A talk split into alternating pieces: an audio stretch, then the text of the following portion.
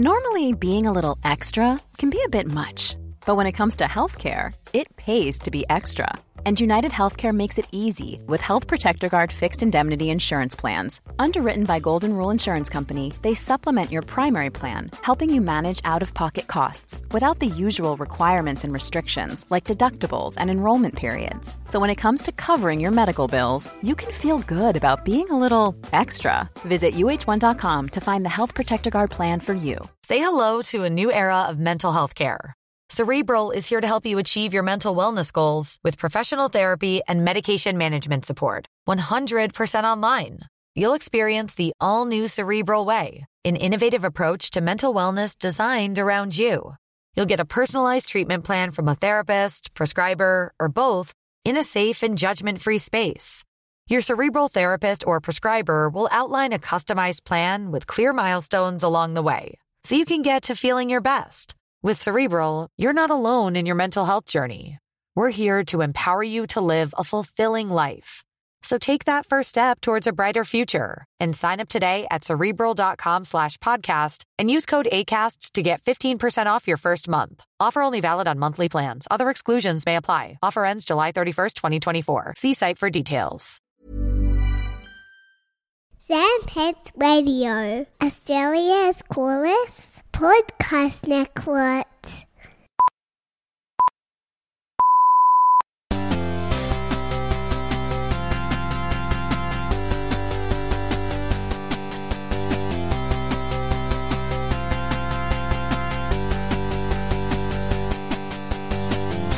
Hey everybody, and welcome to the greatest moment in video games for 2022. That's right. 2020. Wait, what? Well, no, it's it's already been 2021. So Right, we can't, okay. We can't claim. We've already claimed. When did we call, record last year's best of? Uh, That would have been like in the gap, like the 20th of Jan- of December or something. Okay. God knows. Whatever. At any any point, it is 2022 already. It is. And uh, look, it's been a it's been a useless year for everybody. But we we- I mean, 2022 that is 2021. Sure. No complaints from anyone in the world. Uh, but this is going to be the greatest moment in video games for 2022 because it's- the official All the Small Games Best Indie Games of 2021 episode. My name is Andrew Levins. My name, Jonathan Valenzuela. Of course, we're the hosts of All the Small Games, and we have been since April 2018, Whew, which a run. means we have four. This will be our fourth Game of the Year episode. Amazing. And uh, I went through and listened to all three of our previous Game of the Year episodes. Damn, because those are monster eps. I have been uh, doing a lot of driving Oh, because so- it's, it's New Year's Eve time, so Ah, lo- sure. lots of extra gigs for me, uh, and a lot, lot of nothingness to listen to. So I, I filled the void with my own thoughts, Right. like literally, from three years ago, plus your thoughts too. yeah, I was gonna say I, I'm picturing myself as like I a cut voice. you out. A voice. Yeah, he just skip, skip, skip, skip, skip. Um, so we're going to be going, counting down. Uh, John and I are going to do our top ten indie games each of the year. Neither of us know what each other has put on their top tens. Um, in previous years, we try and guess the number one game, but I'm fairly confident that we are both fairly confident Yes. in what each other's game of the year is. Yes. So I say we make it more challenging for ourselves. No. we try and guess each other's top three. Oh God. Um.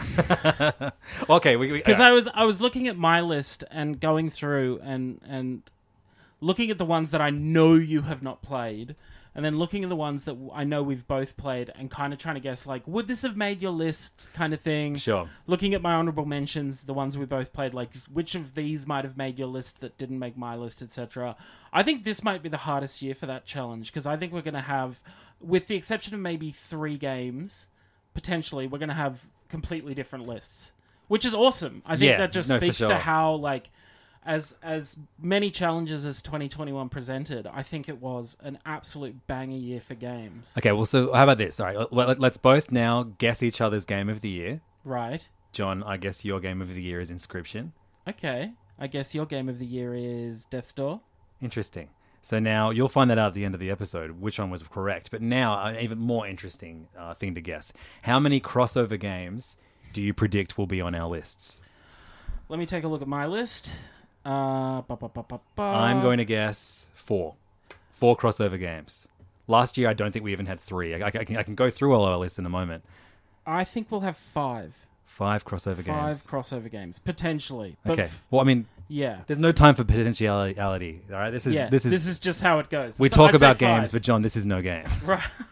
this is the worst small game of the year. So let's go through just so people remind, just that they they know the caliber of games that we're Oh. talking. As I accidentally flashed my entire top ten to John. I was tempted to have a glimpse at it, but Uh, hey man, it's we've already recorded the. Uh, you know, it's locked in. Our guesses are locked in. sure. Um, but let's go through from 2018. John, these were your top 10 games of the year. Right. Uh, number 10 was Yoku's Island Express. Okay. Number 9 was Guacamelee 2. Number 8, Gorogoa. Number 7, West of Loathing. Number 6, The Gardens Between. Number 5, Ashen. Number 4, Into the Breach. Number 3, Donut County. Number 2, Hollow Knight. And number 1, Celeste. Ah, I remember that year. Yes, yes, yes. Well, so what's funny about the first couple years of us doing this podcast is there are some years where, like, you can just switch around Yeah. our, our number one and number two. Because that's that was this year definitely. You were Yeah, so you were number the other number way. ten for me in 2018 was Donut County.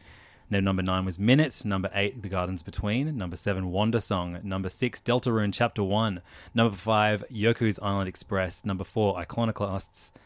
Number three, The Messenger. Number two, Celeste. And number one, Hollow Knight. So we the old switcheroo. now looking back on that list with uh, the, the the beauty of time on your side. Um, do you stick by your number one pick for 2018, Celeste? Yes, I do. Um, I think uh, while Hollow Knight is an absolute masterpiece, uh, I think Celeste has a, a message to the game that I think is is you know I've come over the years to to kind of really appreciate games that try to put across a, a sort of positive message, and I think Celeste does it fantastically. Yeah, I would absolutely agree with you, except that Hollow Knight is by far the, my, Oh. my my preferred of the two games. Oh, totally. That's why it's number one on your list. Yeah. Do you stand? Of course, you stand by that. It's ridiculous to even ask. that is for me like the my my favorite game of the last decade. I guess. Sure. I definitely, I, I think I prefer it to Breath of the Wild, which would be like my close second. Hot damn. Uh, and I'm like, I'm way more eagerly anticipating Silksong than I am Breath of the Wild two, Sure. um, or whatever the fuck they're gonna call The, it. the sequel. What is it? The sequel to Legend of Zelda: Breath of the Yeah. Wild. oh boy.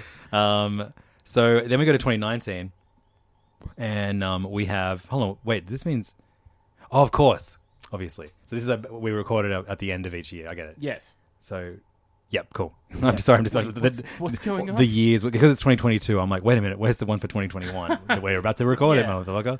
All right, so 2019, your favorite game of the year. Sorry, top 10. Uh, number 10 was Grindstone. Number 9, Children of Morta. Number 8, Sayonara Wild Hearts. Number 7, Katana Zero.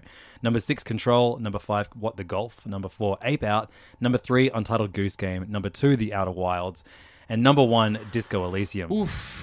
God damn. That's a good- That's a huge number one. Yeah. That's unassailable. Although, looking back now, I would rejig some of the positions on that list. Hold on a minute. Do I need, do you count the re-release of Disco Elysium in your in No. your top 10? Okay, phew. No. Okay. Because it got number one in this countdown, Yep. I've just taken it, it. It did not factor in my, my calculations this year. Okay, so number 10 for me in 2019 was Sayonara Wild Hearts. Number 9, Slay the Spire. Number 8, What the Golf. Number 7, Gato Roboto. Number 6, Untitled Goose Game. Number 5, Cadence of Hyrule. Number 4, Ape Out. Number 3, The Friends of Ringo Ishikawa, which I think is my favorite game on this list now. Um, and number 2, Katana Zero. Number 1, Blasphemous. Right. I think of all the that, that top 10, like Ringo Ishikawa for me is like my favorite of that year. It could be like I like I just said I would shift a few things around. I think it's just I've because I since I bought my Xbox Series S, I I have gone back in on Control, and I think it would move up a few spots. To be honest, Mm-hmm. I- yeah. I think Children of Morta would move up a few spots. I wouldn't be able to sleep at night if you said Control was your indie game of the year. Oh God, no, no, no. it's no. not really an indie game. But I think it, oh yeah, that was the content that was the contentious one. But I think it would it would slip up a couple of notches against some of the other ones in my list. Look, I think you could argue that my number one from last year is not really an indie game either. Um, my top 10 from last year, 2020, was uh, Going Under, at number 10. Number 9 was The Eternal Castle Remastered. Number 8, Phoenotopia Awakening. Number 7, Carto. Number 6, Carrion. Number 5, Sakuna of Rice and Ruin. Number 4, Disc Room. Number 3, Number 2, Hades. And number 1, I put Ori and the Will of the Wisps. No, I think that still counts. So, Okay. I mean, yeah, I Yeah. would say it counts. Even though it's like published by Xbox Game Studios is so what? Like it, it, Yeah, the it team the team that makes it's got to be the indie part of it. Yeah, for sure. You're right. So your top 10 from 2020 was Cook Served Delicious, Delicious 3 Mm-hmm. number 10. Number 9 was There Is No Game, Wrong Dimension. Number 8, Sludge Life. Number 7, Carrion. Number 6, Super Hot Mind Control Delete. Number 5, Paradise Killer. Number 4, the TV edition of Kentucky Route Zero. Number 3 was Wasteland 3. Number 2, Ori and the Will of the Wisps. And number 1, Hades. Okay, cool. Again, we have a we have the old switcheroo. For Yeah. top two. But here's the thing. So me listening back to um, to last year's episode was great. A really really great listen. Uh, uh, complaining about things that like seem so trivial in retrospect. Right, Um, right. I was very anti-Switch at the end of last year Okay. because my Joy Cons were drifting, and I and I just got you know two new consoles in the uh, Xbox Series One S and the PlayStation Five, um, and uh, I actually think I played more games on the Switch than ever in this past year since after you know ragging on it at the end of the year. Even in spite of having two new gen consoles, I just played so much of my Switch in the last year, so. Uh, don't really stand by my, my complaints of, of, of the hardware uh, that I had back then. Um, the biggest thing, though, when looking back at my top 10, and this has affected my top 10 this year uh, considerably, is that I, okay, going through my top 10, I only finished one, two, three, four, five of my games. So, five of my games in my top 10 from last year, I did not roll credits on. Um, and uh, I just felt like a big fraud listening to myself say how great these games were that I didn't even finish. And like I haven't finished them since last year ended either. So how good were they really? That's true. I mean, but it's the constant like we're compelled to keep moving essentially because Sure. because we need to feed this beast. It's Yes. never like, oh, I can spend the next three weeks just playing this game at my leisure. It's like, nope, got to look at something else. Well, look, I um, I, I this this I took this to heart. I took my my fraudulent past to heart, and this year, with the exception of one game, and there's a great reason, um, I finished all of my top ten. I I rolled credits on all ten games in my top ten this year. So okay, interesting. That's a that's a hint as to what might be on your list. I'm trying to remember. I think I know what it might be, but I'm probably wrong. You can guess my top three because that was the the biggest thing for me was like, hold on, what when when looking back at my games for the year, what were the games that I spent the most time talking about?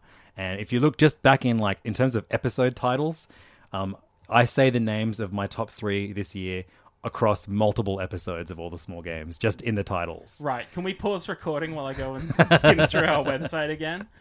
Just looking, just, just looking at my list for this year in terms of finishing. I I have a one, two, three, four, five, six out of ten games finished. Yep.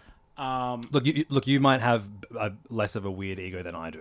I for, I mean, I'm amazed that I finished six games against the backdrop of I had a baby in April. And COVID. and COVID. Well, COVID in December, like that. That you know, I'd I'd pretty much locked in my games of the year by December. But like, I'm I am amazed that I managed to continually play games during the last eight. Well, months. actually, that's a really funny thing. Listening back to our Game of the Year episodes from the last few years, is um, you add about three of, of the games in each of your top tens you've only played in the last fortnight before we recorded. Okay. So I'm like, I've never heard of these games you're saying are the, your favorites of the year because December used to be such a great time for you to catch up on games that you missed. yes, yes. I'd, I'd comb the game of the year, games of the year lists that various publications were putting out and go, "Hey, I missed this one over the last however long. I'd, I'd like to give it a try. It looks like my my sort of thing." Mm-hmm. Um, did that a little bit this year, uh, but not as much as I normally would. So we have um, we- we've laid out you know the past. Now it's time to talk about the future, or really the more di- the less distant past. Sure. We're going to be talking about the best games of 2021. Um, I want to obviously go through our top tens, and once we've done that, we have honorable mentions, dishonorable mentions, and uh, I want to give away like some fun little awards. Like I, I want us to ch- pick the publisher of the year. Ooh, Because there's, I mean, look, normally it's it's always won by the Devolver Digital, but I think this is the first year where it's like there might be a really, really strong competitor to them this year in terms of like publishing that much quality interesting. that they do Okay. too. Um, but before we do our top tens, um, I have a, a, a bonus award, uh, and that is uh, games that I wish I played in 2020 One. well, no, like the best older game that I played this year. So these are both. I have two games that I played in 20, 2021 that came out in 2020. Had I played them in 2020, these absolutely would have been on my list of best games of the year. All right. Um, number one with a bullet, like this would have been in my top three for this year if I was allowed to count it, is The Pathless. Yeah. Saw that one coming. published by Annapurna Interactive. Um, like just such a brilliant adventure game um, where you play as uh, a, a lady with a bird, and it's kind of like this weirdly forgiving action game where you can't really die, but it's it's so movement based, and the the art palette is is just beautiful. The music's fantastic. Um, it it really really encourages you to backtrack and, and and complete everything in each of the worlds you visit because the rewards for doing everything just make it so worthwhile. And I can't say that about many other games I played this year. Um, the Pathless is, I think, like one of the best games of this generation. Sure. Um, and certainly one of the best indie games uh, from the last few years. So that would absolutely be in my top three. And this one wouldn't quite make my top three. It actually made your top 10 last year, but I only played it when it was released on Switch this year. And that was uh, There Is No Game, Wrong Dimension. Ah, yes. In fact, a friend of ours, Raj, uh, started playing a bunch of LucasArts games um, this week, and he asked me, "Can you like tell me a game that's aesthetically similar to these games that's been made recently?" And I was like, "Dude, you have to play There Is No Game, Wrong Dimension." Ooh, hold on. I, I, I feel like messaging Raj now because I'm the point and click man. You are the point and click man. Of course, you should get in there, but like, I'm I'm I'm Oh, not the point and click fan- man, and that that was one that I loved. Yeah. So it, it takes a lot for a point and click game to uh to, to to really impress me, and I think if if Oh, one if one does get through as There Is No Game did, that should be the one that he plays first. Yeah, I think there is no game was one of the ones that made it. That was as you were describing previously, like played it three weeks before we recorded our game of the year episode because that was definitely. I remember reading various lists and going, "This keeps popping up." Yep. Um, Yeah. so I played it. Yeah, I remember, like, yeah. When you reviewed it last year, I was like, "What the fuck is this game? What are you talking about?" Um, but yeah, I, lo- I loved, I loved that game. Unbelievably funny. Um, you know, semi. It is a point and click adventure game, but it, it's uh, it's it's very meta and and but all, all the jokes land. The voice work is excellent. Um, that's a wonderful experience, especially something to play with somebody too. Yeah, Yeah, um, I loved that game. Um, I, I- I did do a list of my favorite games to play with my kids, um, and we actually might even hear from my kids. Archie and Tilly might make cameo appearances later in the episode. So let's start by doing number ten of Ooh. our. Unless you have you got any old games that you want to talk about? No, no. I'm, I'm Fuck s- 'em. I'm Fuck so, those old games. I'm so focused on on this year um, uh, that I couldn't even think of last year's stuff. So I finished um, thirty games exactly. I rolled credits on thirty games exactly this year, Amazing. and maybe twenty of them were indie. Okay. Um, so yeah, really looking forward to, to seeing what which crossovers we have, and uh, usually we do it like in a weird mismatch thing where I give my ten, then you give your ten, then you give your nine, then I give my nine. Sure. Let's just I'll go first, and then you go second this year. Okay. Yeah, you okay with that? Yeah. do it now. look, Every listener, uh, push A right now if you're okay with this decision. um, let's start our top 10 for uh, 2021 the indie games of the year. My top 10, my 10th favorite game was published by. Um, I'm going to say the name a lot, so I should I should remember it straight away. Humble bundle. That's the wit. Humble Games published. Humble games. Humble games. And it's one of the uh, games I most recently finished. is Flynn, Son of Crimson. right. Okay. Great. Um, a game that I played. Uh, my, my daughter uh, Tilly, who we, we might hear from her later, uh, and she might put this game on her favorite games of the, of the year. But uh, it's a you're gonna find this is, this is the first year ever that there's no pixel art games in my top three, Right. Okay. which is bonkers to me. Like this, that, that who am I? yes. Um, hey, you've, hey, you've changed. 2021 changed us all, Evans. and not only that, but this is like one of two side-scrolling games on my in my entire top 10 this year. My favorite genre of game, if you put a gun to my head and ask what it is, it's a side-scrolling platformer game. And this is I guess yeah, really the only one that strictly follows those parameters. Flynn Son of Crimson is uh, a game where you play a boy whose magical dog falls sick, um, and you learn you, your, your magical parents who died uh, left a, a crazy legacy of magic for you to follow up on. Um, and so you set out into the world uh, with a very low, uh, like you know, power set. You have a sword, and then you gradually get all these new magic abilities and cool weapons. And best of all, you heal your enormous dog, and then you can ride your dog around and, and eat enemies as the dog. Um, it's a lot of fun. It gets better and better and better as you play it. And I'm so used to games being the opposite of that. the only, only only moment towards the end of this game that I didn't like was the final stage of the final boss, and also the fact that um, uh, when I was playing it on my on my Xbox, it stopped like Ah, syncing yes. trophies and then stopped syncing like my completion of this game altogether. So according to my Xbox, I haven't actually finished this game. This is this is the one I was thinking when you were talking about something not being completed. Was this the one you meant? Oh no, I actually completed this I game. did- but no, you're right. yeah. okay, well, okay, sure. According according to my consoles, there are two games on my t- in my top ten that I didn't actually complete. But I swear to God, you can ask my five year old daughter when she sees it later.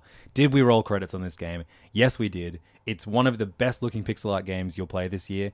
Um, it's so vivid with beautiful colors and the level design. It totally is simple to start off. I know you only played like the first five or so levels, um, and a lot of people that were looking forward to this game were turned off by how simple it was at the beginning. But it needs to be simple because you really need that level of feeling that extra power as you Sure. as you um, you know grow more powerful. You need the throughout this game. hero's journey. Exactly, and you definitely get that in Flynn, Son of Crimson, uh, which is playable on everything. Uh, I played it on my Xbox. It's on Game Pass, and to bring back my favorite part of last year's episode, you can't fish in this game. I I seem to remember there were definitely like seaside levels. Can you fight fish? Are there fish you absolutely enemies? can. There are fish in this game, and you can box the shit out of them. Not technically fishing, but yeah, all right. So that's Flynn, Son of Crimson, my number ten game of 2021. John, over to you. No, you're doing all ten. Remember? No, no, as in I do my ten, then you do your ten, Right. And then I do my nine, and you do. But We- that's how we've done it the last. No, few no, no. years. So this is real getting in the weeds. So I would give my ten, then you would give your ten. Yes. Then you would give your nine. Oh, right. And I would okay. give my nine. So we just do it standard you, me, you, me, you, me. Yes. Okay, cool. My 10 for this year. Um, I feel like every year I need to have at least one game in here that is incredibly family friendly. Uh, and as such, my pick for this year is Toem. Awesome. Developed by, developed and published by Something We Made. Uh, it's available pretty much. Oh no, not on everything. It's Switch, uh, PCs, and PlayStation Five. So Toem, you play a uh, a young thing. I don't think it's ever really established what you are. A pretty young thing. You're not. You're not. Um. Yeah. You're just a PYT. Yep. Um. You're not human, but uh, essentially, your grandma tells you about a uh, an amazing natural phenomenon called toem, and bids you to go and uh, take a photo of it for her. So you set off on a journey, um, with her camera. And uh, you you basically like every every stop you go to, you're given a list of photo challenges that you must take. So you explore these little areas. Um, there's lots of fun little characters to interact with. Lots of like you know, uh, little secrets that you can unlock in each level. For each each thing you tick off on your uh, your your photo list, you get a stamp. Collect enough stamps, and you get a bus ticket to the next uh, next destination along your journey. I think there's five or six um, areas for you to explore on the way. Yeah, yeah. Uh, each kind of getting bigger and more complex as they go. Um, it's just, I think there was a there was there was quite a few photo games this year. You know, you had new Pokemon Snap, Boomerangi generation. Boomerangi Generations made its way to Switch. There were a couple of other Beasts of Maravilla Island, um, stuff like that.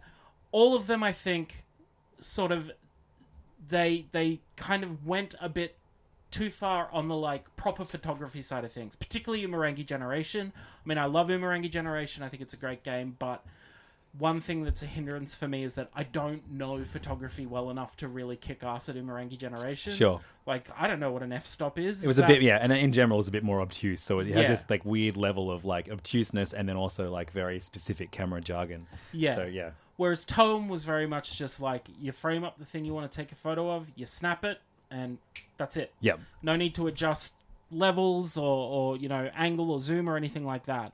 Um, the the the sort of the the lists you're given form really kind of fun, cute puzzles a lot of the time. Uh, I think one of my favorite characters in any game of the year is in Toem. It's the newspaper editor. Um, particularly when he gives you a job to take a photo of the best mustache in town, and, And it, turns and out it's it's his his. mustache, and he's really proud of it. That was a really funny moment. I just, I, I, I thought Toem was super like against the backdrop of another heartbreaking year.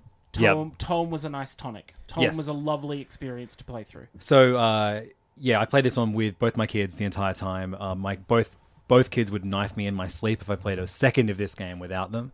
Um, this was this will definitely appear on their top fives of the year. Yep. and it's going to appear on my uh, top ten at some point as well. So look forward to hearing more about Toem. But hey, while you wait for me to talk about it, why not fire up the eShop? Because like so many games on our list that we're about to go through today, it's on sale right now. Oh hell yeah! So uh, wh- whatever, I'm pretty sure it's on sale on everything. So as of as of January fourth. If you're listening like February tenth, then don't blame us if it's you gotta hold a gun to my head. No matter how drunk I am after we finish this uh, episode, make me edit and put this episode up today. Sure. Um, so that is John's number 10, Toem. Um, we'll hear a bit more about that later. Um, so I mentioned Flynn, Son of Crimson was a game that I finished very recently. Um, and my number nine game of the year is a game that I also finished very recently.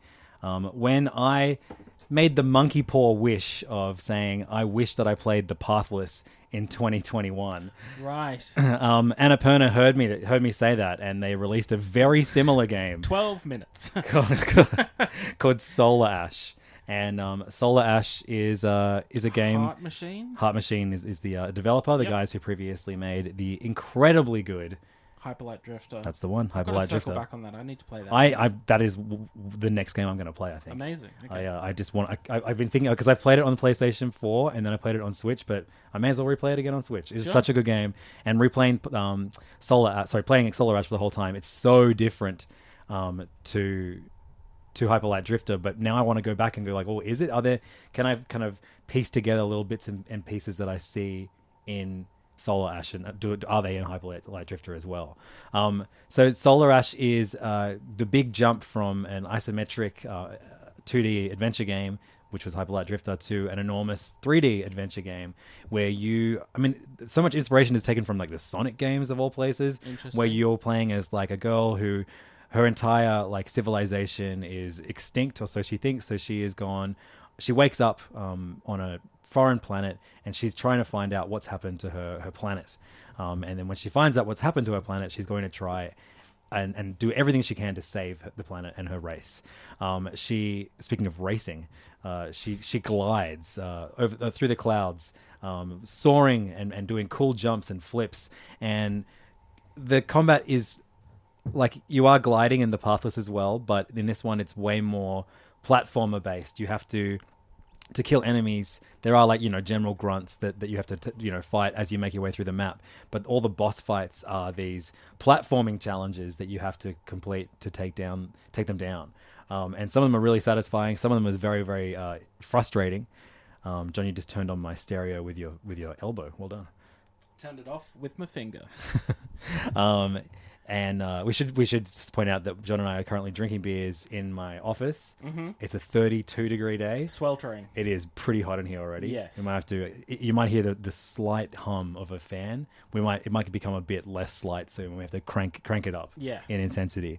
Uh, but we've got lots of cold beers. Yes. so you, you can you can crack in the next one. We'll talk about Oof. solar ash if you want. Lovely. Especially as I say the word ash. You know that's a that's a hot word. Yeah.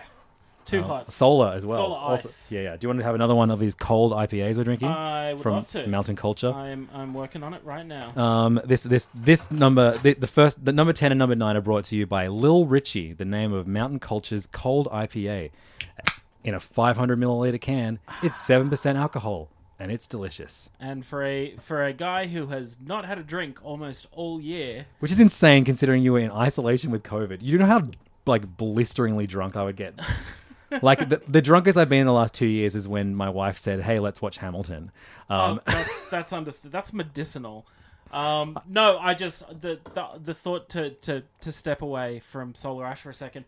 The thought of having a hangover and taking care of a baby is so repugnant I, could- I, could- me. I could give you some tips. Yeah, sure. Is your first tip? Don't do it. Drink responsibly, everybody. Yes. But like, hey, sometimes you need a couple a couple of brews. Yeah, definitely. Um, Solar Ash. Solar Ash. it. Yeah, look, it's it's a very very fun action adventure game in the 3D sphere. Um, and some of the boss fights uh, are really really fun. Like I said, always challenging. There's three phases to each of the bosses, so you know, you but but it is pretty forgiving in it in its checkpointing. Um, but yeah, the like as you as you kind of go on, there is like little bits of story. Um, I did 100 percent uh, this game, not not fully from a platinum point of view. I think there's always like a like you know finish the game in two hours. Fuck Yeah, off. Some nonsense. That's stupid.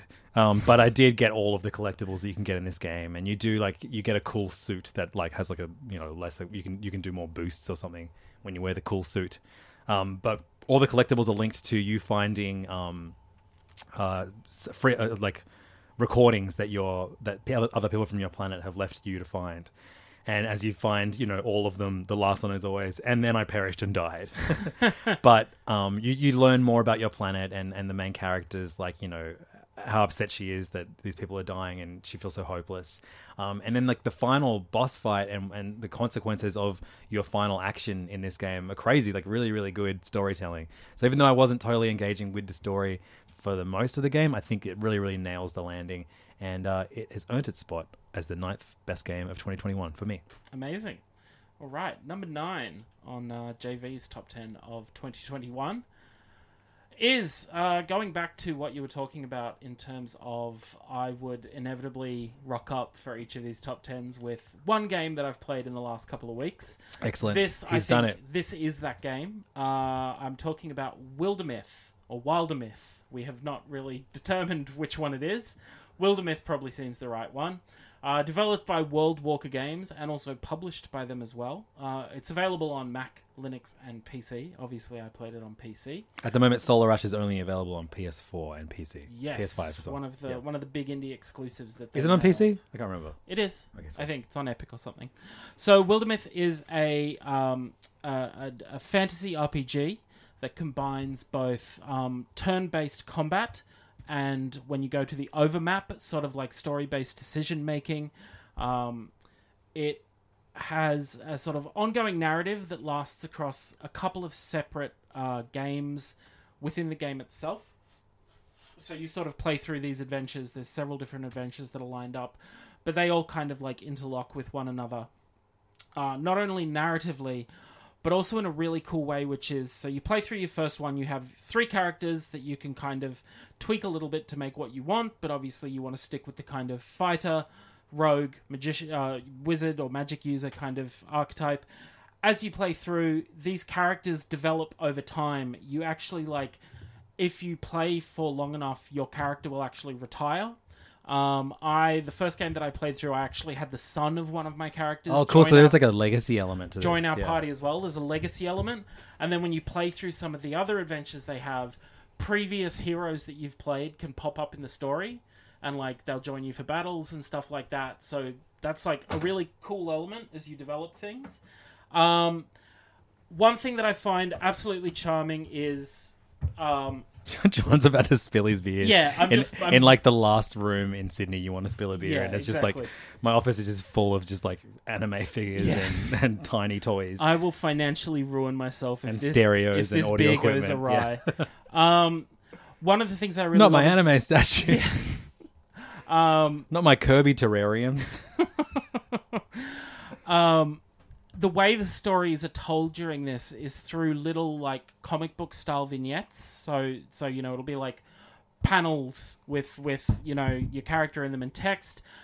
Even though the the the art used for it is very similar to I guess kind of 2010s webcomic art style stuff, it still manages to be really expressive and bring the dialogue to life in a way that that helps it land and really helps give the story some punch.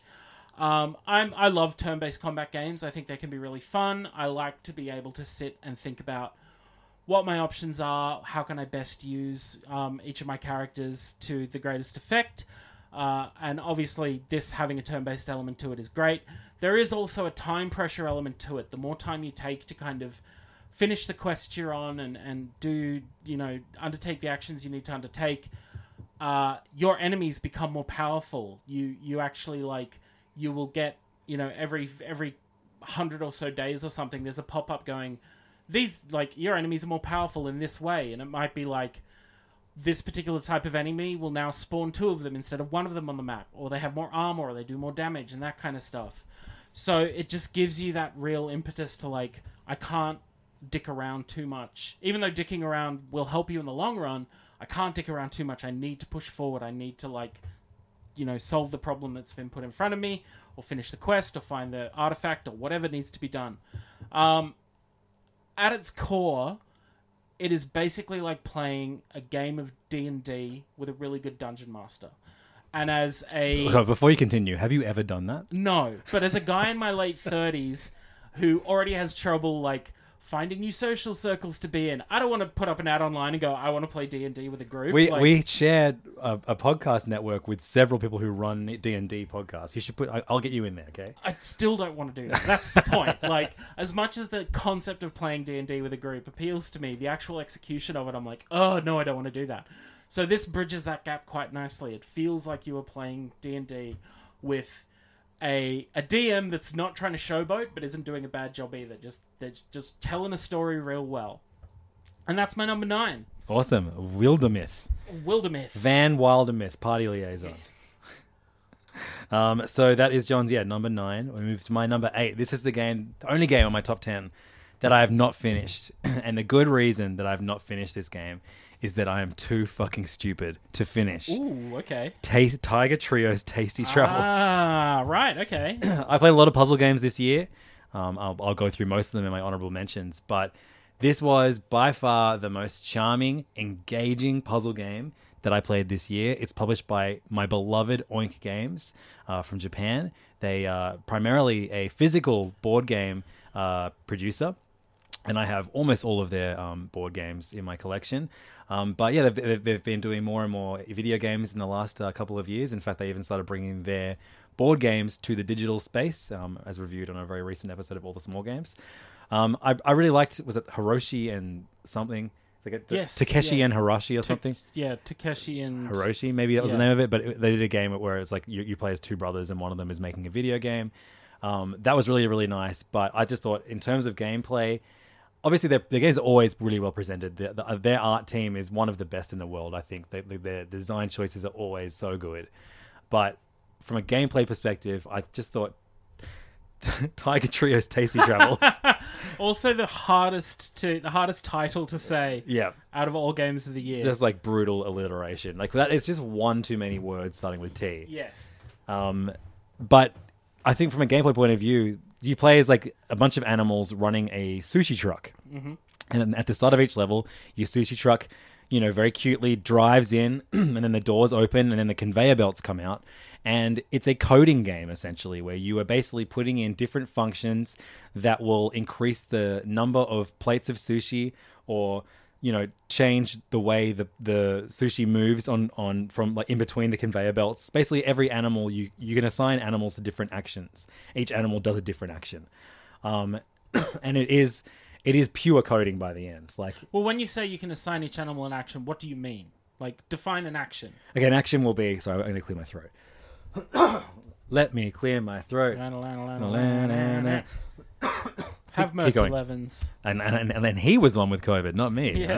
know? um i still might have it can you get it twice in like if i if i gave you covid now Omicron, Omicron's changed the game, but Okay. I, don't, I think I I'm good for the moment. I reckon they should name the next Levins. the next variant the, I'm I'm good. the dubstep variant. Did you hear about the drum and bass DJ? Oh, in, New in, in New Zealand. oh my god, and his comments are just he has like the most like generic sounding name as well. Like Dimension. Dimension is that his name? Something like Yeah, that. Yeah, Dimension. So and like the guy going in the most on him is the another UK DJ called Scream. Okay. Because Scream- like S K R E M. yeah, like yeah. Banger Speaking of dubstep, yeah, yeah, yeah, So he he was meant to DJ a New Year's Eve party and had to cancel it because he was a close contact of this other drum, UK drum and bass Oh, DJ man. Who flew to New Zealand with Omicron, and I think is responsible for being He's the first Omicron. He case brought in Omicron to New Zealand. oh, Christ! yeah Insane. great shit. That- Anyway, that's my number eleven best Tiger small game of the year. Tasty Travels. What is an action? Is that actually the name of the game? Tiger Trio's Tasty Travels. Wow, this guy gets it. Yeah, man. What? So Uh, we're an- talking an action, actions. What an is action will be you can put a little belt between both of the main conveyor belts, and a gorilla will come and lift up your sushi plate and take it to the other conveyor belt. Sure. Or you can assign a penguin uh, to only take the, the the first piece of sushi that comes by him to the to the um, adjacent conveyor belt, and then he goes away. Yeah. because penguins are little and weak, and they don't do it like they don't have the strength of a gorilla. Everyone knows that. True. You can also um, assign a frog uh, to grab all of the sushi on one plate and leap it somewhere else on the conveyor belts. And you can create a loop where maybe you need to have 10 pieces of sushi on a plate before you pass it on to a customer. Um, so you can create a loop where you're just constantly adding sushi again and again and again and again. Yeah. I'm pretty sure there are eight worlds in Okay. in uh, Tiger Trio's Tasty Travels. I did it. Um, and I'm on the eighth world, and I've beaten the first three. Um, another very embarrassing thing is that I'm much better when I, I play this with Archie, Sure. who just turned eight. And um, sometimes he is much better at this game than me. But I'm definitely like when he and I bounce ideas off each other Yeah. of like, hey, maybe this is how we beat this level because each level is like you have to somehow turn the the two plates of sushi at the top of the conveyor belt to the orders at the bottom of the conveyor belt where your customers are sitting. And you can do that by yeah swapping the conveyor the, the, them them from conveyor belt to conveyor belt, or you can add sushi, you can take subtract sushi. Um, mostly the, the combinations of those things. You would be surprised how much depth this game has with the amount of actions they give you. Um, but I'm so close to the end. I cannot, for the life of me, like I spent an hour trying to beat one level today. Jesus. And okay. the another big reason that I'm putting this on my game, like I like I love Oink games. I love this game. This is one of the least played indie games of the year. Sure. There is a walkthrough on YouTube that covers up to chapter two. Oh man. Okay. This game is available on Switch. I played it on Switch. It's on Steam and it's actually on iOS now. Oh hell yeah. So this would be a really, really good phone game. I think it's thirteen dollars on phone, but trust me that it, it is worth it. I know. Super I know that in our in our the age of Apple Arcade, which it's kind of frustrating they didn't put it on Apple Arcade. I feel like this would go so gangbusters there, but whatever. Um, this is like a very good phone. I don't know how it controls on the phone, but I imagine really, really well. Yeah. because you you can. I, I always wished you could do the touch controls when when playing this in handheld.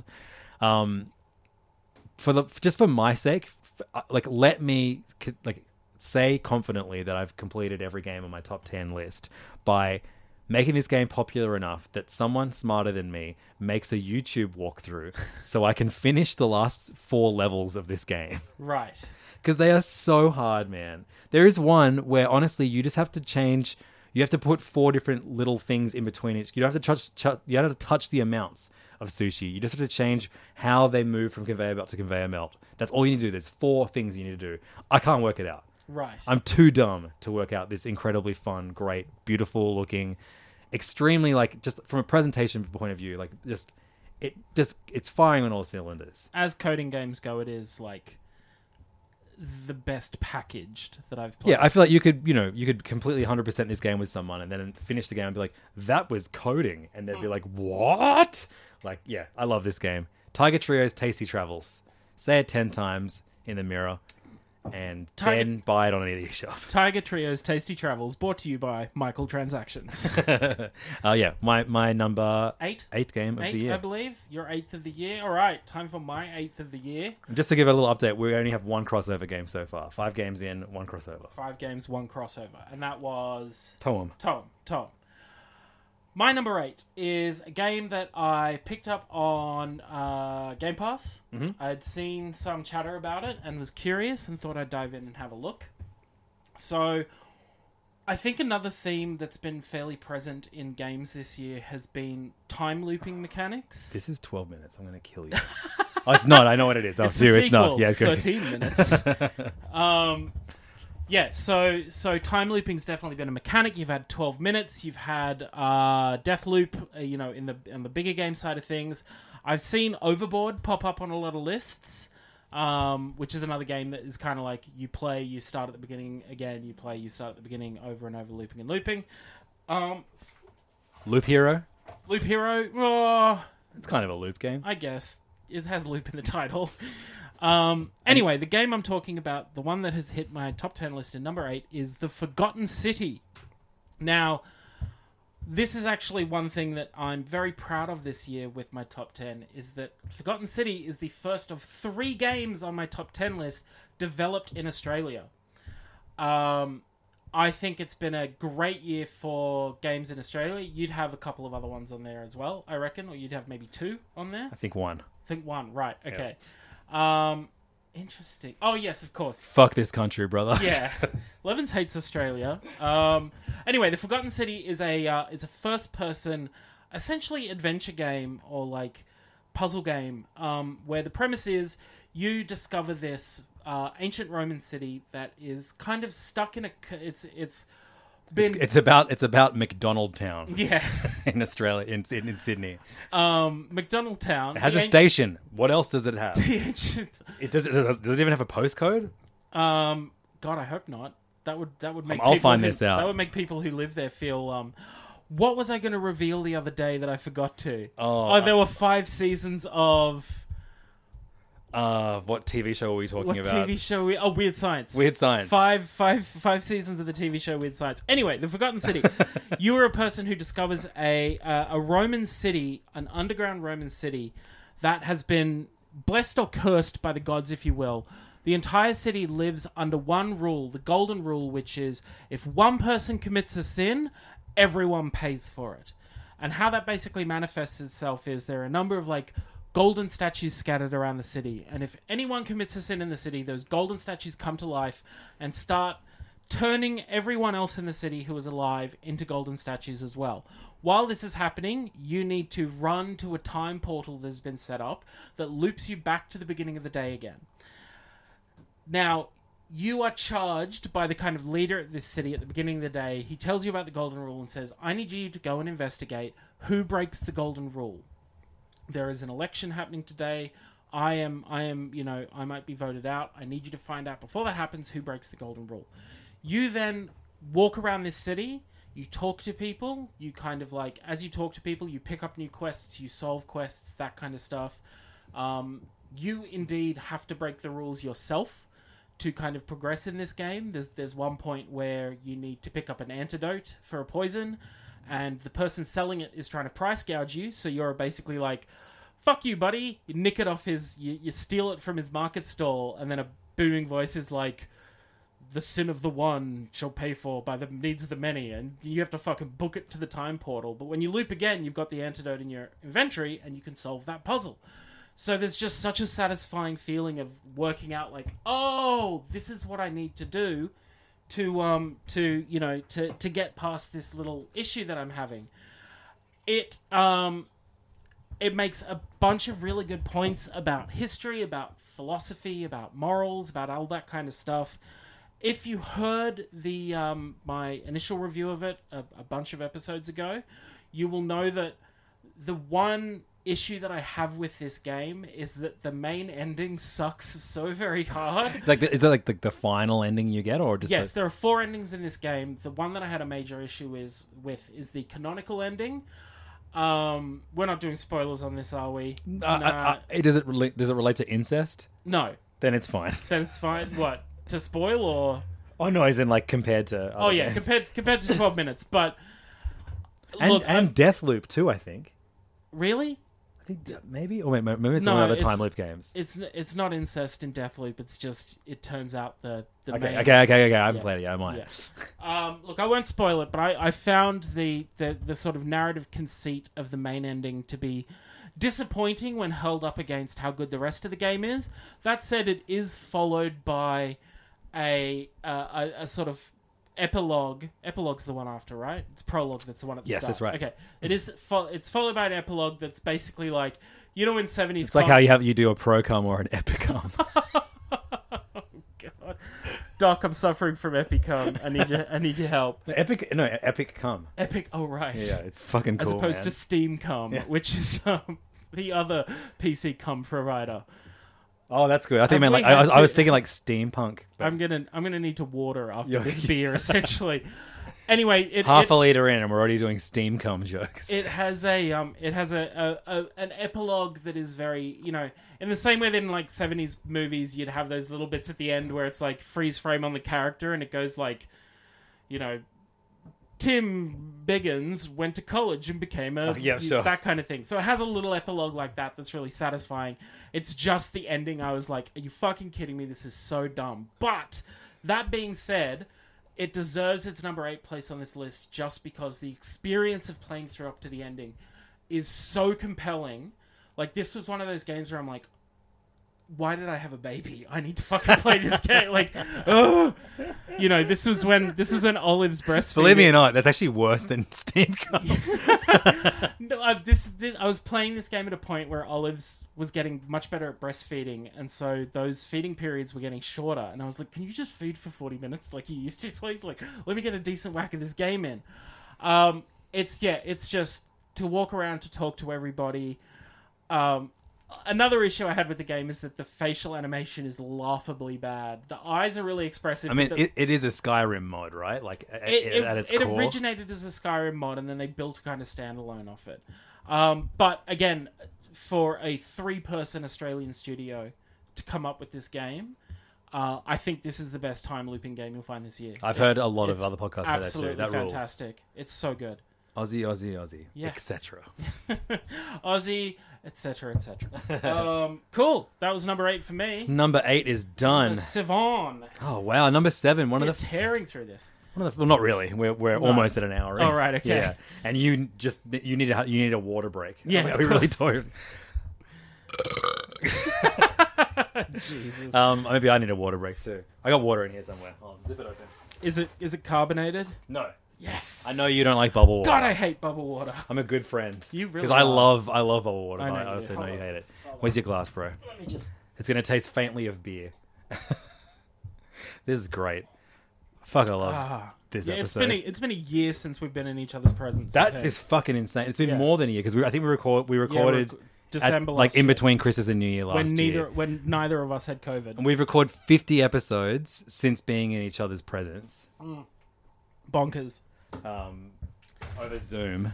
Fuck Zoom. Oh, amen to that. But on a more important note, fuck Microsoft Teams. yeah. Know, I have to use that constantly for like government Oh, work I've been doing. Yeah. Oh my god, man, it is so much worse than Zoom. It's. I'm glad. I think my my bigger company dabbled with Teams for a while, but on a on a like Sydney company level, it was like Google Hangouts or Google, yeah. Uh, yeah, Google number one, Zoom two, Yeah. Microsoft Teams. Teams. Nine, 99. Oh, actually, you know, the other day I got I got a sent a um, what's the one everyone used to do international calls on? Uh, it starts with an S. Had- The logo was a big uh, purple S. Big purple S. S- This feels like a Wordle. Um, Uh, yeah, I, I don't know what that is, by the way. Yeah. What's it, what are the fuck is the Wordle stuff everyone's been doing? uh, Skype. Skype. I got sent a Skype meeting request. Oh, wow. like, what is okay. this? Retro. Very odd. Um, anyway, so I like to get on a Magel and just hope I run into the person that I'm supposed to talk to. so John, this water we're drinking is, uh, is from uh, Um, all right, what are we up? Seven. Game seven. game number seven. Is one of the first games that we both finished. in, Okay. Uh, 2021, and a game that another just like Tiger Trio's Tasty Travels. Whoa, Oh, so na- natural now. Yeah. Um, uh, it's a game that I've been like, I've been so frustrated because it hasn't been on anyone's top 50, top 100 of the year. It's called Olija. right. This game uh, was uh, developed by Skeleton Crew Studio and Thomas Olsson and published by Devolver Digital. Mm-hmm. And the first of, I'm going to call three Devolver games we're going to see on our list this year. Let's see. Okay. Um, but Olija is just like a really, really great action adventure game that has its like roots in. I talked about like my favorite games of last year. The, the Eternal Castle is like that zoetrope style of adventure games that's existed since the sev- the eighties. Sorry, like a, Another World and Heart of Darkness. It's a game where it's like. As opposed to like this continuously um, scrolling level, you're kind of beating screens at a time. Um, and Olija, you know, you have a harpoon as your main weapon, and Magic harpoon. a magic harpoon that allows you to teleport to where you throw it. From a weapons point of view, maybe my favorite weapon of 2021. Right. I mean, it was pretty great, right? Like, I found the combat in this so satisfying and fun. But the the main star of the show is how this game looks. The graphics are so unique. You know, it is it's pixel art, but it's like that, that chunky pixel art. And and the, the kind of stuff that you only see in these types of games. Yeah. Like I, you know, I put Eternal Castle on my best of last year list for the same reason. It just looks unlike anything else. It has this like, like purposefully like there's there is like you know you're, you're only seeing a few frames per second. sure. Um, it's yeah, it's just fucking. It looks so good. Um, I Play, plays real well as well. plays really well. I, I, the only thing I didn't like it was that you couldn't really revisit parts of the map that you Yes. already visited, but that's just because Yeah. I like Metroidvanias, and this is not one of those. Uh, but I still loved it so much. I'm pretty sure this is on sale at the moment. Um, it has such an amazing atmosphere to it. I was really hoping this is going to show up at, around this point in your in your top uh, top ten as well. Interesting. Um, but uh, yeah, it's it's it was one of my favorite games that I played this year, and uh, I think it's very easy to forget the games that you play in January and February when you do these lists. And uh, I'm putting my foot down and I'm saying, Olija, you're one of the best games of the year, and everyone listening right now is going to buy you.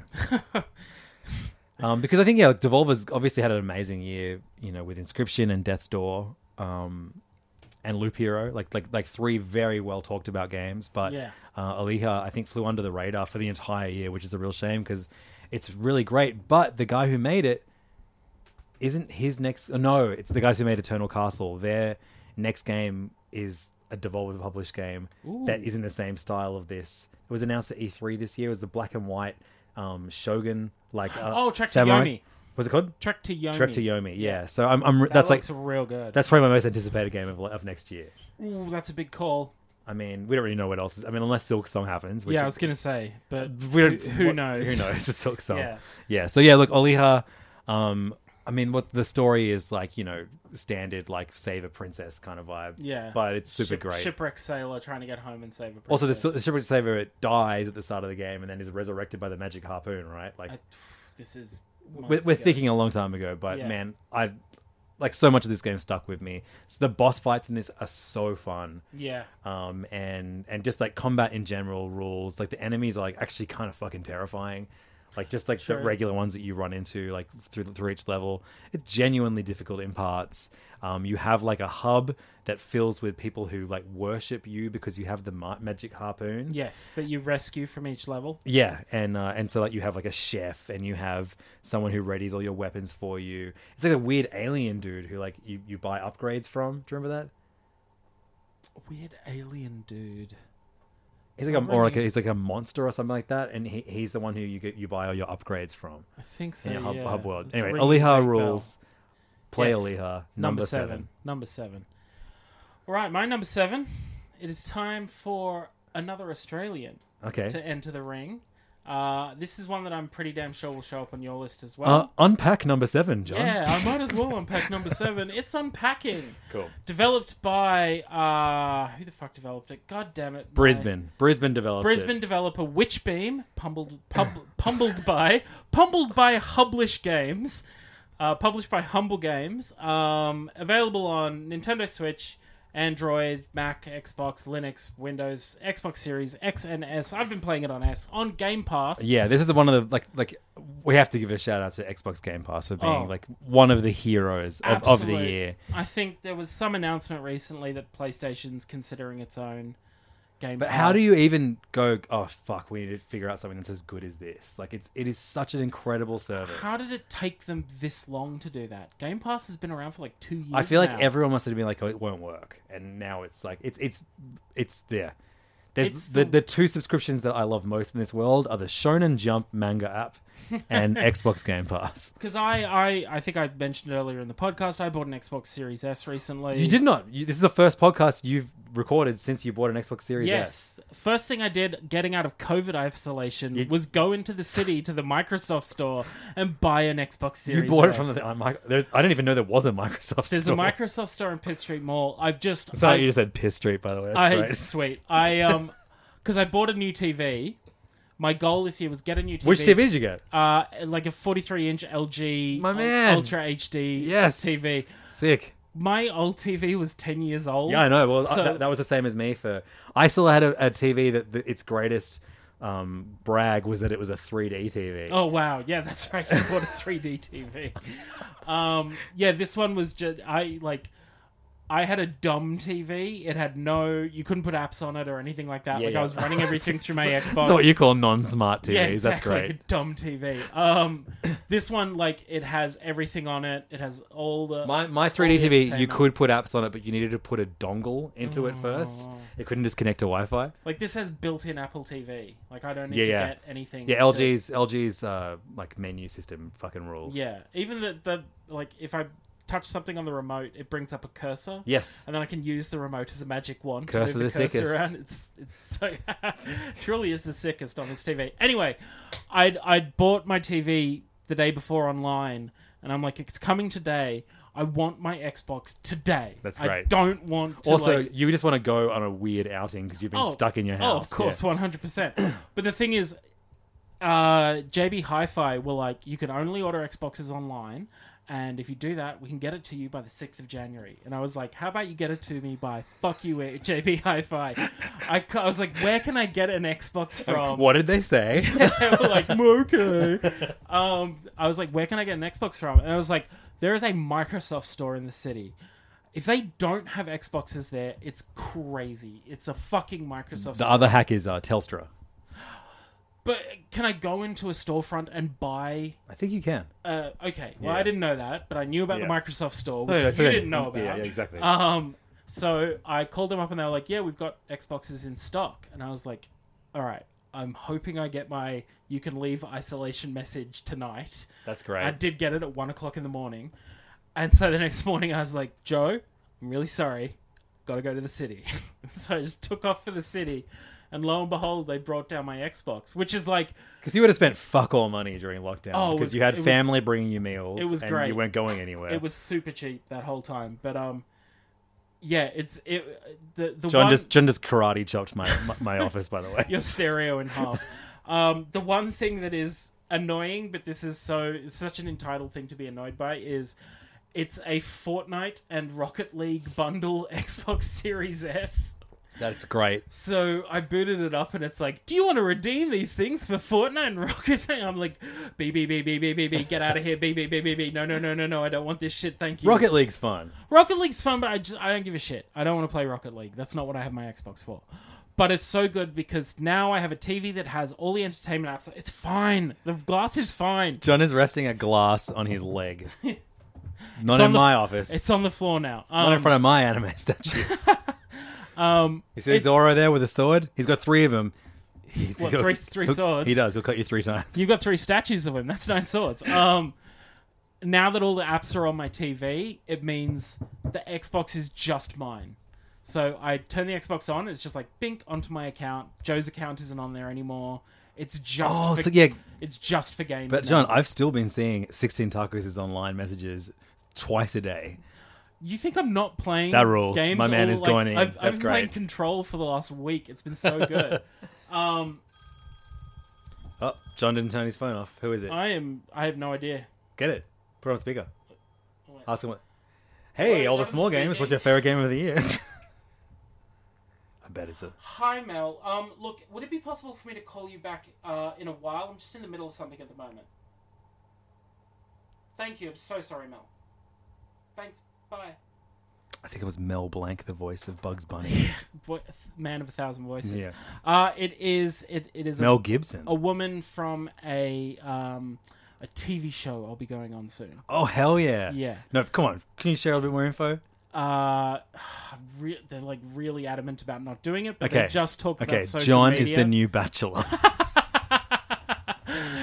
no, sorry. We'll, we'll- I'm the new host of Q and A. You know what? The moment we were, we finished recording this episode, we are hitting record on a Patreon episode of All the Small Games. It's all about Hollow Knight. Yes. So we'll reveal it there. yeah, because it's not So re- it's sign not up it's to- not really going to be about Hollow Knight. It's going to be us being drunk and Yeah.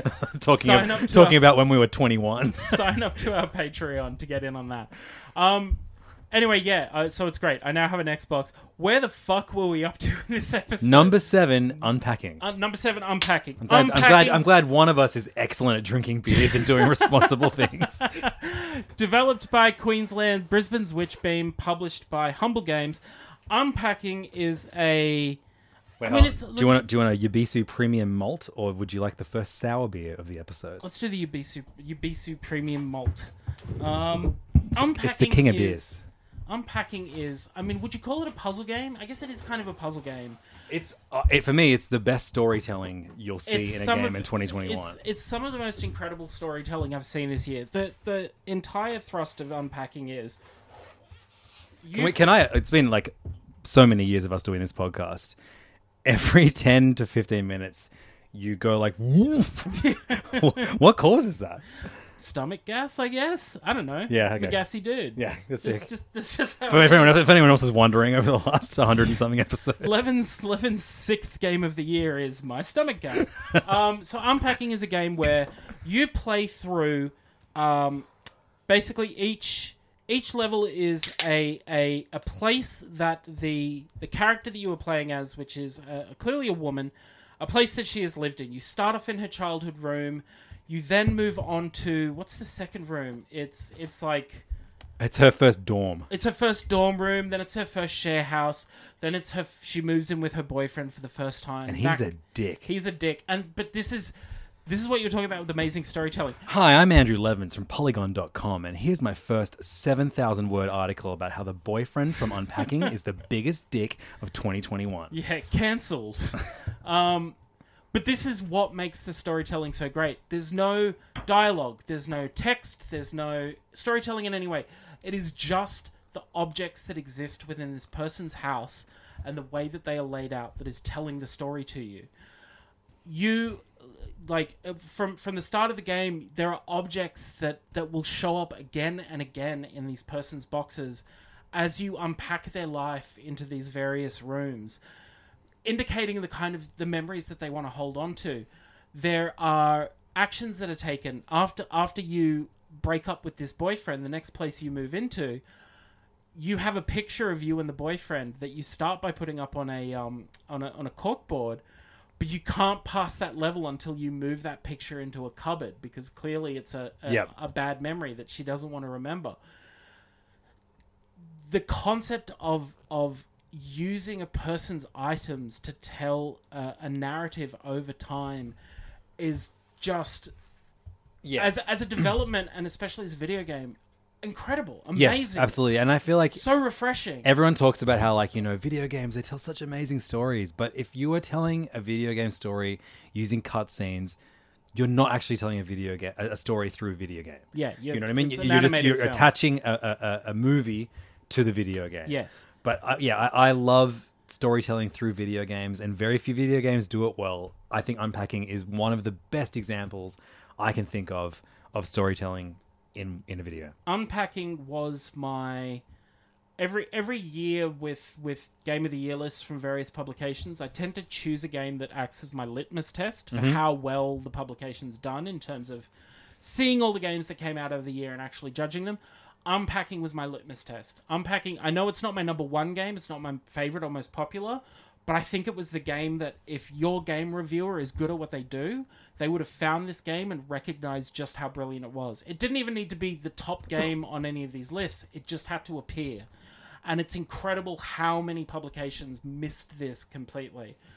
I think, particularly for it to be a game to come out, like it's. I've I've mentioned a few times on this podcast that my patriotism only exists these days in the context of video games. I love Australian developed video games, particularly when they go big. For this to be developed in Australia, I'm like so proud and so excited to see what the Australian video game industry will do in the future I want. if we have that caliber of, caliber of talent. I, I mean, country. I feel like we have so many games. Like, okay, from every like from most of the the the states of Australia. Like when you when you say Melbourne, we're gonna do Untitled Goose Game. Obviously, Forgotten Sure. City, sure, but I mean that is a quintessential Melbourne video game to me. Hollow Knight is Adelaide's. Yes. I think Unpacking is now Brisbane's. And Yes. At the moment, John, a game you wrote, I think, is the quintessential Sydney video game. Really, Death, Stra- Death Squared. Yeah, you- Death Stranding, the game you wrote, John. What was up when the president was the also the ma- what was Guillermo del Toro doing? um, no, uh, yeah, sorry, what was it? I was too busy smoking on the curb with Yeah. uh, Mick Mick Yeah, of course, yeah, yeah, yeah. Oh, that's uh, what I Mads love that photo Mikkelsen so and much. uh, Mick and, Madelson and who's the other one? In that photo. Look up, look up uh, Hideo Kojima, Kojima uh, smoking a joint. Roth, something Roth? No, I want to say Eli Roth. That's not right. I'm Definitely Eli Roth. Who's the other guy? Mads From- Mikkelsen and, and oh, the guy Norman f- Reedus. Norman Reedus. Yeah, There we course. Yeah, yeah, yeah. Anyway, not, not enough about those those those rakish lads. those beautiful boys. um, yeah, unpacking. Oof. Unpacking great. Yeah, but I'm, I'm saying I'm, I'm looking forward to there being a game that I'm like that was made in my fucking home city. yeah, and I, I definitely feel that about Death Squared. But Yeah. you know, obviously, I think it's like I was talking to our friend Alexei Toliopoulos, who is a uh, big movie buff loves those movies. and uh, hosts an excellent podcast called Total Reboot, which is also on the Sanspants Network. and uh, numerous other podcasts you can find him on too, but including this week's Hey Fam. A little, Oh, little bit of okay. a little bit of a bonus everyone's going to find out before we record Hey Fam. Lovely. Um, but uh, we uh, we were talking about how everyone talks about how sick Australian video games are this year, mm-hmm. and people are shitting on Australian movies Right. in doing that, and saying like you know oh fuck Australian movies and Australian TV shows like Australian games is like the only good art we're good at putting out, Sure. and it infuriates him so much. But I think it is. This has definitely become. It, it talks about it's indie games as a whole. People accept indie games as part of the bigger picture of discussions now. Yes. and we are just making some indie games here. They're all very good ones Yeah. for sure. But I think that it's it's crazy that an indie game made in Melbourne or Brisbane or Adelaide gets talked on such an international level in a way that an Australian movie hasn't had happen to it since Animal Kingdom. Okay. Like it's it's yeah, and I think it's like a very much Since Wog Boy. um that word, the W word you just said just Yes. then means something very different in the UK. really? It, uh, just so everyone knows, because I've gotten in trouble when Alexei did an episode of one of my other podcasts and talked Oh. about it. Uh, that word uh, it means something very different in Australia. It means uh, like someone European From who's Greek- moved to Greek Australia, heritage. Greek or Italian heritage. Yeah, yeah. It actually originally originated as a worthy Oriental gentleman. Yes. that's what it stands for. But it, it you know, means something completely different in the UK. yes. All right. Well, so UK listeners, John was not. Kangaroo. using a I. I, I I changed my previous thing there. We- Kangaroo Jack. We legitimately had a movie in John, Australia. Kangaroo Jack means something completely different in Turkey. it's when you we jack off a legitimately had had a uh, a movie called The Wog Boy in Australia. yes a couple. There were like many where was it with Wog Boy quite a Kings few. of Mykonos? Is that the Yeah, of sequel? course. That's a that is got to be like everyone makes jokes about like oh yeah, and then in this thing too, Electric Boogaloo, as Yeah. a, reference to Breakin' Two. I think Breaking Two, We should, Kings of Mykonos. we yeah bring back Hollow Knight, Kings of Mykonos. that should be this Breath of the Wild, Kings of Mykonos. Amazing. no, you got to give it. It's it's the sequel to Legend of Zelda: Breath of the Wild: colon King- Kings, of Mykonos. Amazing. Uh, That's good shit. Um, yeah, Yeah. no, I, I like because I've definitely seen. I think it was Ben Vernel was shitting on Australian movies and TV to to Another, another fellow uh, co-host of uh, Filthy Casuals. Yes. Their best of uh, 2021 episodes are both up now. They're really, really fun to listen to. yes, garbage compared to this one, but fun to listen to. Um, I saw him tweeting about it, and I was kind of like, man, you know, you, you kind of don't need to shit on other Australian. You don't need to shit on one thing to say another thing is, is Yeah, good. But, but look, th- unlike 12 Minutes, Unpacking, a great game. yeah. Um, yeah, no, I, I, I, I've yet to finish unpacking, admittedly, um, but I, I think I'm not that far from the end now. Um, also, great, like, you, have you finished it? You finished Unpacking? It. You finished it. Not yeah. even finished it. This is coming up quite soon quite soon, but it's it's in my time plan. It's an uh, like it, it turns into an LGBT relationship, right? Yeah. If I interpret the Yeah, yeah, yeah, absolutely. Yeah, Yeah, yeah. I think I was like, what fucking great Well, great representation. Especially when I'm playing that with my children. yeah. And it's my daughter's favorite game of the year. And To be confirmed. When, you well, I'm pretty she sure appears. it is. She always talks about okay, my new favorite the new game we play at the dinner table is dad plays a song from a video game Oh. and everyone has to guess which video game it's from. Interesting. I played the opening guitar note of unpacking until he goes unpacking. Amazing. um I'm actually like I hope like these kids come through. Yeah. Before we hit record, we were like, "Hey kids," because if you go like that was another thing. Archie shows up at the end of the episode and, and we're like, "Hey Archie, what are your favorite games of the year?" And it's ten minutes of silence as we try and get him to say something. Right. So I told him to write it down this year. He's not very Yeah. decisive. Um, but I'm playing this game with a five year old and a seven year old, right? Sure. And we are putting ourselves in the point of view of the main character. Um, and look, my, my, my kids, obviously, I I'm trying to, you know, raise them as open as possible. Of course. It helps that, like, their auntie, when they're is, is getting married to a woman, and Tilly is already excited to be the flower girl at their at their wedding. So they already just they know that that's a possibility. Um, uh, to well, okay. Do you want to get this? Is it, so, so when my my my wife's grandfather remarried when he was very old and had a so she's not really an auntie. She's Right. my wife's auntie, Okay. Even though she's younger than her. Right. So she's auntie getting is an honorific kind of. Well, thing. she's a great aunt. Sure. Yeah. She's, a, she's an okay aunt. anyway, she's getting married to a Okay. woman, and and we were at their engagement party last year. Lovely. And and Tilly's going to be the bridesmaid, and like oh, that's fantastic. yeah, it fucking rules, and it just means like you know, I, but not everyone has that moment where they're like, oh shit, oh, you kids just have to accept this as part of life now, Sure. because it is. And I feel like unpacking the fact that you can put yourself in the position of this main character Mm-hmm. who ends up with a woman, and play this with your children because I think it's a really cool way for them to just accept that this is a thing that happens in our world Sure. and to like just like live with it.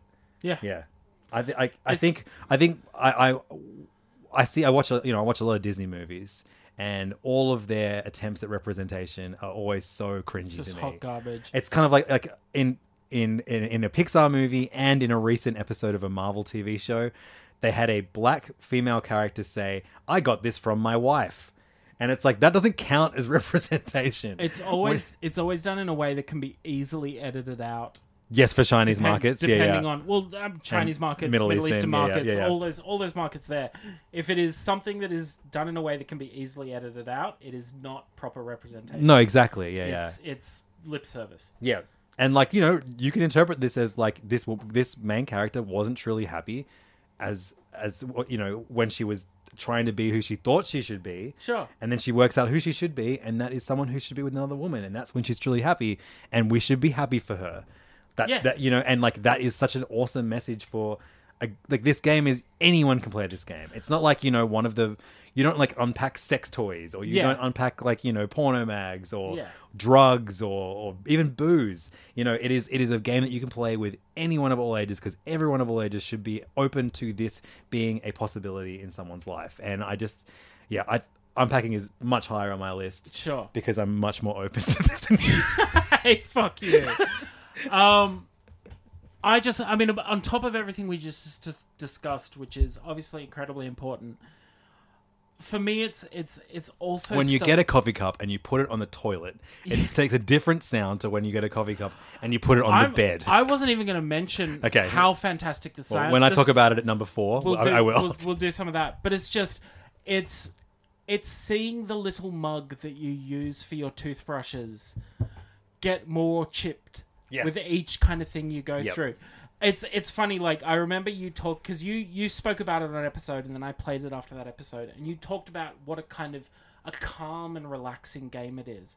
And I admit, yes, it is. But that that first time in the boyfriend's house, before I'd opened a box, when I just scrolled through the rooms, the the knot that formed in my gut as I was like, "Oh no no no no no, girl, get the fuck out of here! You should not be in this place. This is not right for you." Like it's it's weird the kind of like, particularly eh, even above and beyond that in some of the other houses where it's, I'm running out of room in my drawers. What the fuck am I gonna do? Like I want this person to be and and it's interesting because it's not there's no correct way for you to unpack this person beyond some broad strokes like you can't leave a bunch of kitchen shit on the bed or stuff Exactly, like that. yeah, it yeah. needs to be in the right kind of room.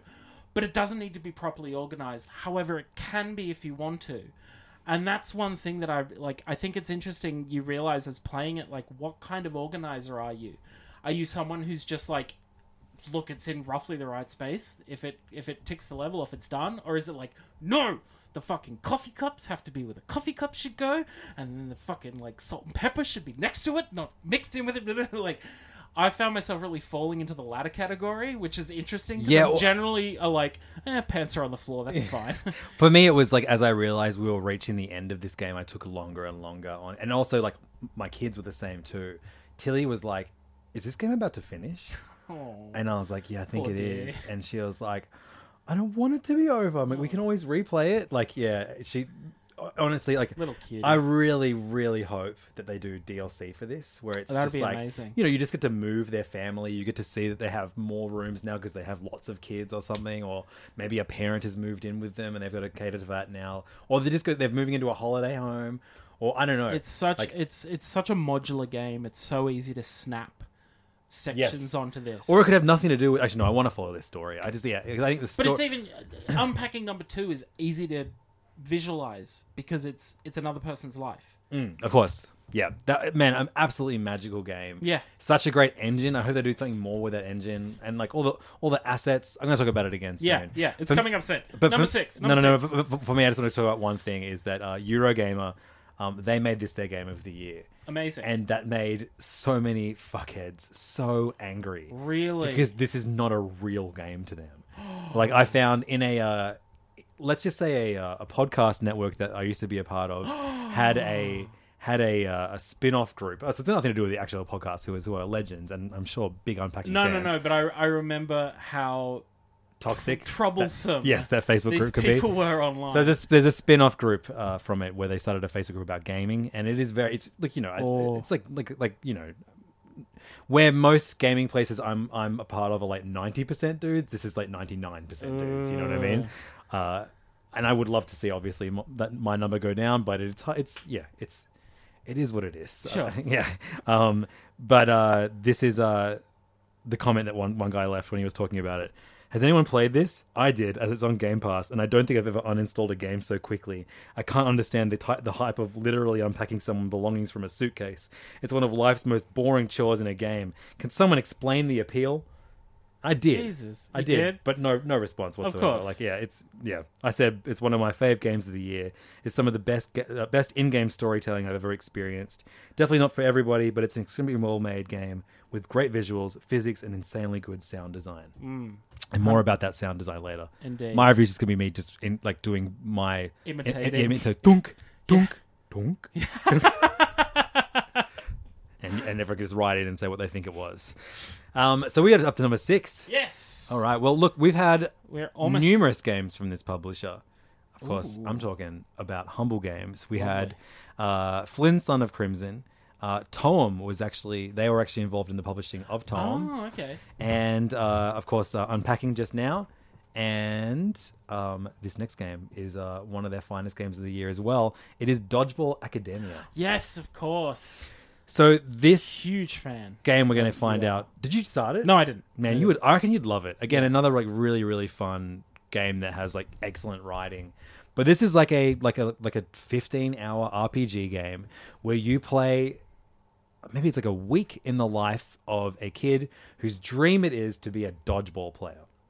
And so he goes to Dodgeball Academia, even though you find out on his like second night of uh, attending this academia that he his father was an umpire, his grandfather was an umpire, and it's his destiny to become an umpire. And he does not want to be an umpire or a referee or whatever word they use for it. He wants to be a dodgeball player. And so you play in this excellent school-based RPG where you play as someone that just wants to be fucking sick at dodgeball. You meet everyone else who has this, who shares the same dreams as you. Um, they whoop your ass in some cases, the big bully, um, and they, you know, some of them are like, you know, oh, you'll never be able to beat me, and then you hit them with one ball and they go down immediately because they have one HP. And then as you progress, they also progress, and so on the final day where you, because you you you agree to fight them every day. Uh, on the final day it's actually a really hard fight. But you also have a full-on party of i think it ends up being like eight members strong by the end of this game. There are aliens in this game there are monsters in this game there are ghosts and supernatural paranormal all kinds of wacky crazy things there are, Levins, Levins. Are there fish in this Shit. game? Can you fucking catch them? okay them? when i finish this we'll be at half when you when we do both do our sixes we're going to go through our list and let, let everyone know Okay. if you can fish in our games of the Sure. year you cannot fish in dodgeball academia God damn but what you can do is throw a number of balls um, because yeah, you have like that classic. You know, it's an isometric um, RPG, beautiful cartoon style. It looks like a um like a '90s Nickelodeon cartoon. Oh, nice. Um, and you you know everyone everyone has their it's very stylized and fun looking, but like when you when you hit like so you- you're walking around the school, you're meeting all these different people. You've got to go to classes. You have all this great dialogue with all these different characters. These tasks you've got to do. The side quests. You have to like, you know, fight the lunch lady at one point. Um, but all of the battles you do, they are they are like RPG style fights, except you are. It's like an action game where you are playing dodgeball, and the dodgeball game itself is so fun. Right. So not only have I played this to to to the end credits, um, Archie and I, my son, have played the two player mode of um, of dodgeball against each other, which is from the set, and, and and it gets better and better the more of the story you play. Because you unlock different characters who have different abilities, you unlock different balls. Like some balls freeze the people that you throw it at. Some of them light them on fire. Some of them poison them. Some of them like make their way back to you. They're like magnetized to you. Others, there's like a death ball, and whoever's holding it loses health as they hold it. Okay. So it encourages you to throw it immediately after Sure. after after getting it. Um, this guy does not want to put his phone on silent, ladies and gents. It is now on silent. I I mean, you got a baby. It's fine. I I'm, don't f- mind. I'm flexing on how popular I am. what was it? Your, My was that, one was, phone was that Mel call. Mel Blanc again? No, it was not. Yeah, Mel what's Blanc. up, Doc? It was my wife. Um, Oh yeah, we're gonna. We're, with My wife sent me a link to a Bunnings um, uh, link um, to buy a new fan remote. right. Can you top that, John? Uh, yes, I got photos of my beautiful daughter. Oh, what's she doing? Uh, Which game is she's- she playing? She is sleeping in one, and she is eating some broccoli in another. Great. Well, I would not throw a, a flaming dodgeball at her. Thank God. Keep the death ball the fuck away from my daughter. Um, but look, the story of this game, there's so many like side plots and crazy missions you have to go on. Every day takes about an hour to two hours. Um, so yeah, this is around like around 15 hours, I guess, when you when you when Yeah. you do everything. And each day ends with you having to verse like your your ma- the main event is you going against another team with with a motley crew of uh, of dodgeball players that you've acquired during that day. And one of them is like a guy whose head is a balloon. His name is Balloony, um, who is he, he can heal your party, but is useless on the attack. You play your main character is an amazing attack, but like the, I don't know, it's it's just so good. The the dodgeball game itself is so much fun that I feel like even on its own, it would have its own following if they released it like a really cheap dodgeball game. Sure. But the fact that they've done a fully fledged, really well fleshed out dodgeball RPG, like it reminds me heaps of like reading a sports manga as well, Okay. which is like one of like the kind of coolest things that that manga can do is make you care about a sport. Sure. Next to Like impossible you know, to like do I otherwise. feel like there's like you know, Haikyuu is a recent enormous hit, and that's about volleyball. It's about a boys volleyball team, right. and it's one of the biggest hits in manga and anime and it's so much fun to read and i get the same feelings that i get when i read when i you know read slam dunk or even like some of the western um, influenced comics like fence which is all about fencing Right. um, i get that from dodgeball academia which is very clearly japanese influenced in spite of being developed in brazil i think um, Yep. Yep. Yep. yeah, this is available on everything. It's on Game Pass. Just give it a shot. I feel like we're all in that period now where we're like, what am I going to play until the next big game comes out? Sure. Do you want to just move away? From I'm gonna. I'll tell you what. Because it it serves two purposes. It gets me away from your fucking Kirby terrariums. He keeps elbowing my Kirby terrariums. you all, you all I'm- heard it. Don't sit on the floor. I am. I will look. I'm right in front of the fan. Are you, okay, are you all right. kidding okay, me? This okay, is the okay, best all right. place in the. I'll allow it. Look, I will admit, I I love Levins's little shed office, but it's stressful how much shit there is in here. And He there's has so much more shit. shit. I today I got a delivery of because there's like weird delays in shipping from Japan to Australia. I subscribed to a bunch of like you know gacha, like those little Yes. toy toy machines in Japan. I subscribed to one called Capsule Box. They sent three months in one box with like 21 gacha inside. God damn. I man, there's some good shit. I can't wait to figure out where the fuck to put it. But yeah, there's, like, there's some great stuff. Hey, it- the- the- I see some toys you gave me. There's a there's a Hellboy toy out the back there you, that you gave me. Really? Yeah, up on Little stuffed guy? yeah, yeah next to uh, Link? Toon Link, and do you know who that is? That's an indie game character. Yeah, that's uh, the the little thread dude from Unraveled. that's it. Unravel? Yeah, Yes. yeah. I, got- I got sent that from E- EB Games. Anyway, yes, there's Yeah, too games. much shit in here, and I have two elbows, and it's not a good combination. Also, it's hot. So yeah, Yeah. you're right. You're right. You should cut off one of your elbows. Yeah, um, of anyway, course. uh, uh, Dodgeball Academia fucking rules. Um, give it a shot. Play the first chapter or two. Um, I'm pretty sure you'll know by the first hour whether or not you're going to stick with it. And if you do stick with it, you'll have a great time. Um, I didn't play many RPGs this year, but this is by far my favorite. If you have Game Pass, it's on Game Pass. I uh, I think I downloaded it on Game Pass on my previous Xbox. I've got to re-download it, but Oh, and also the, the soundtrack freaking whips. Damn. It's like all like wailing guitars, like. Oh, hell Man, you want to talk? You want to talk wailing guitars? I've got something for you a bit later. Oh, really? Yeah, Excellent. Is it artful? Uh, it's artful AF. I'm gonna escape this room. Uh, Levins, it's too many hints. Uh, so what, my number six. That's it. All right, my number six. This, this is I guess I could interpret this, or it could be interpreted as slightly contentious. My positioning of this game. My number six game is Sable. Now, I was not expecting this to show up on your list at all. Huh? I was not expecting this to show up on your list at all. Yeah. Okay, so if if this is the first episode you've listened to of this podcast, first of all, what the fuck do you think you're doing? No, no, I love it. I, I think this is a great first episode. great great one Now to you can- jump into. As long as you go backwards from here, you, you're fine. Exactly. Listen listen back through 102 other episodes. Um if if you've listened to this podcast before, you'll know that I was super super excited about Sable.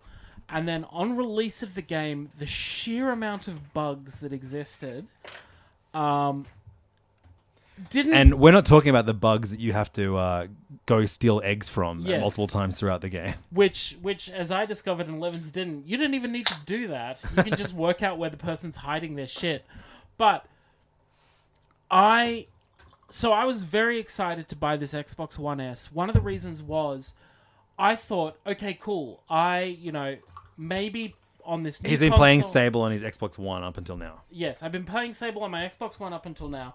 It has been a, a, a rather janky experience, and just to just to ram it home, it's a day one. It was a day one Xbox One, so this thing was eight years old. It was chugging like crazy towards the end. Me too, brother. Yebisu, king of the malts. Premium Yebisu. Um, uh, I gotta say one thing I love about Xbox One S: load times. Oh my god, It's so good, right? Oh my god! I used to pull out my phone whenever I So played yeah, an yeah, Xbox. this is game. your first next gen console. This is my first next gen console. exciting, yeah. This is this is the second console I've bought in my life. The first one being a Switch. oh wow, you got comped a bunch of shit. I got comped my Xbox One. I Your got Wii? comped my 360. My Wii came from Timeout Sydney. um, yeah, this is the second Wow, console I think I've ever bought. I mean, if listening to this, I'm definitely the more entitled of the two of us. But you, you know, you, you, got, you got a few. you got a few. definitely. um, I so I am in this frustrating position where I loaded Sable up. I was very excited on my Xbox One S, uh, oh Series S. I opened the game thinking, I'm pretty sure I saw in some update notes that they had fixed the bug that was troubling my previous save game. I've got a 1S, so hopefully that's going to be stabler and faster, and, and you know, you know, Dude, it's, it's called Sable, not Stable. well, yeah, they lacked a T for it. I loaded it up, and the bug that I had before, where my character is that the control just won't work, my character is locked in place, I can't do anything, still there. And now I need to make the decision. Now I need to go. Do I restart this game from the beginning again? I think I will. I just need time to do it. All this being said, all my issues with the bugs in the game, and this is why it's number six and not higher on my list, is all these bugs and all these technical Imagine having this game higher on that, your list. that plagued the that plagued the game when I first played it. All this being said, I can see what they were going for, and I fucking love it. The art style on this game is incredible. That like, you know, European comic c- clearly inspired by Moebius kind of Yep. art direction to it. The the sort of like it really evokes that hot, flat feeling of being in a desert. Um, the the fact that it's not a game that's based on combat, it's purely based on exploration and talking to people and, and running quests and stuff like that. Uh, the open endedness of it, it doesn't really funnel you through checkpoints or anything like that. The moment you leave the first area, it's really up to you where you want to go and what you want to do. Narratively, it suggests maybe you want to go do this. You can save that till the last thing you do if you really want to. The the kind of the the the overarching context of the narrative of a, a journey of growth and self discovery and and you know working out who you want to be in the world is in in the kind of context of video games very much tackled in very aggressive ways not not necessarily as peaceful as you get in Sable. I think these guys swung for the fences and for all the technical issues that might have plagued the game, um, I could see through those and and see that yes, they've done a great job of it. The soundtrack is fucking incredible. I got a very, very good soundtrack related story that I'll tell when this shows up on my list. amazing, amazing. I'm this is this is one that I'm like I need to get this on vinyl. I it want it this. hurts me so much that you had so many problems with this game. Like, It not as much as it hurt me because I was the one having the fucking problems. Um, look, I, like I said, I think this is something that now that I have the Series S, I want to restart it. I want to I want to see how it feels on a good TV as well. Yep. Like I now have the full package to replay this game. no, you need a soundbar. I've got a soundbar. Okay, he's got the full package, ladies and gentlemen. Uh, follow our Patreon for a photo of my full package. um, yeah, I, I just think um, the like I, I got to put some blame on like the Xbox Q and A folk. Um, fuck, have we reached a point where we've given up just talking about what consoles these games are on? oh, it's fine. This is on like PC and Xbox. Google it. This is on PC and Xbox. Pieces of shit. Um, and a great, a, a fantastic exclusive get for Xbox. Yeah, like I, I think I hate that that that that this might be a game that is surrounded by the controversy of having to have the caveat of talking about the bugs. Yeah, it, it kills me as well. Um, but yeah, I mean, like they've patched a lot. The um the developers very vocal on very constantly giving updates on Twitter and, and elsewhere about patch notes about things they're working on. Um, and in, general, Greg from Shedworks is just a great person to follow. yeah, definitely. Um, Fantastic follow on Twitter. Um, but yeah, like I love this game a lot. So it's you have to wait a while for this to show up on mine. Sure. But um, uh, yeah, man, I'm looking forward to talking about it again. I'm glad that in spite of all of the problems you had playing this game, it's still ranked. This is very high. There's no way Yeah. I would have been big enough to, to, to put this on my list if I had the problems that you had with it. It it took. I, I one thing I don't think we've talked about is the difficulty of putting a list together this year. Dude, this is an amazing year for indie games. I I agonized. I agonized over my top ten. Um, it it hurt to have a game fall out of my top ten. As as much as it was like, oh, the triumph of finding a game that's top ten worthy. Dropping some of these games, my honorable mentions. There are so many fucking bangers in that. Yeah, for me, it's like, especially when I made myself like only commit to games that I roll credits on, but with the one, the the, the fucking me being stupid uh, rule, Right. Uh, stopping one. But uh, yeah, I there's a lot of great games though. But I just yeah, that there. I think if I if I truly loved the game, I, I saw it to completion, you know, Sure, sure. or I was dumb, Right. one or the other. Interesting. Um, yeah, so that's my number six. I, I, I, I'm going to leave more for you to talk about. There's a lot to talk about. There's a lot more Sable for you to rules, talk about man. for Sable, and like you Especially if you have Game Pass and you haven't given this a shot yet. Like, Yeah. it's yeah. There's also something very interesting about all three of my top three games this this year. They are very clearly influenced by one type of game. Okay. One one like rele- like you know one game in particular is, has influenced all three of them, and, uh, and Interesting. Sable is a great example of the later part of the games. I'll explain it later. It's a whole thing. Well, um, we are in hour four of this podcast. we're an hour and a half in, John. Right. Um, I need to wee. It's very Ooh. hot, and more than important, more most importantly, it's time to hear a word from our sponsor. sure.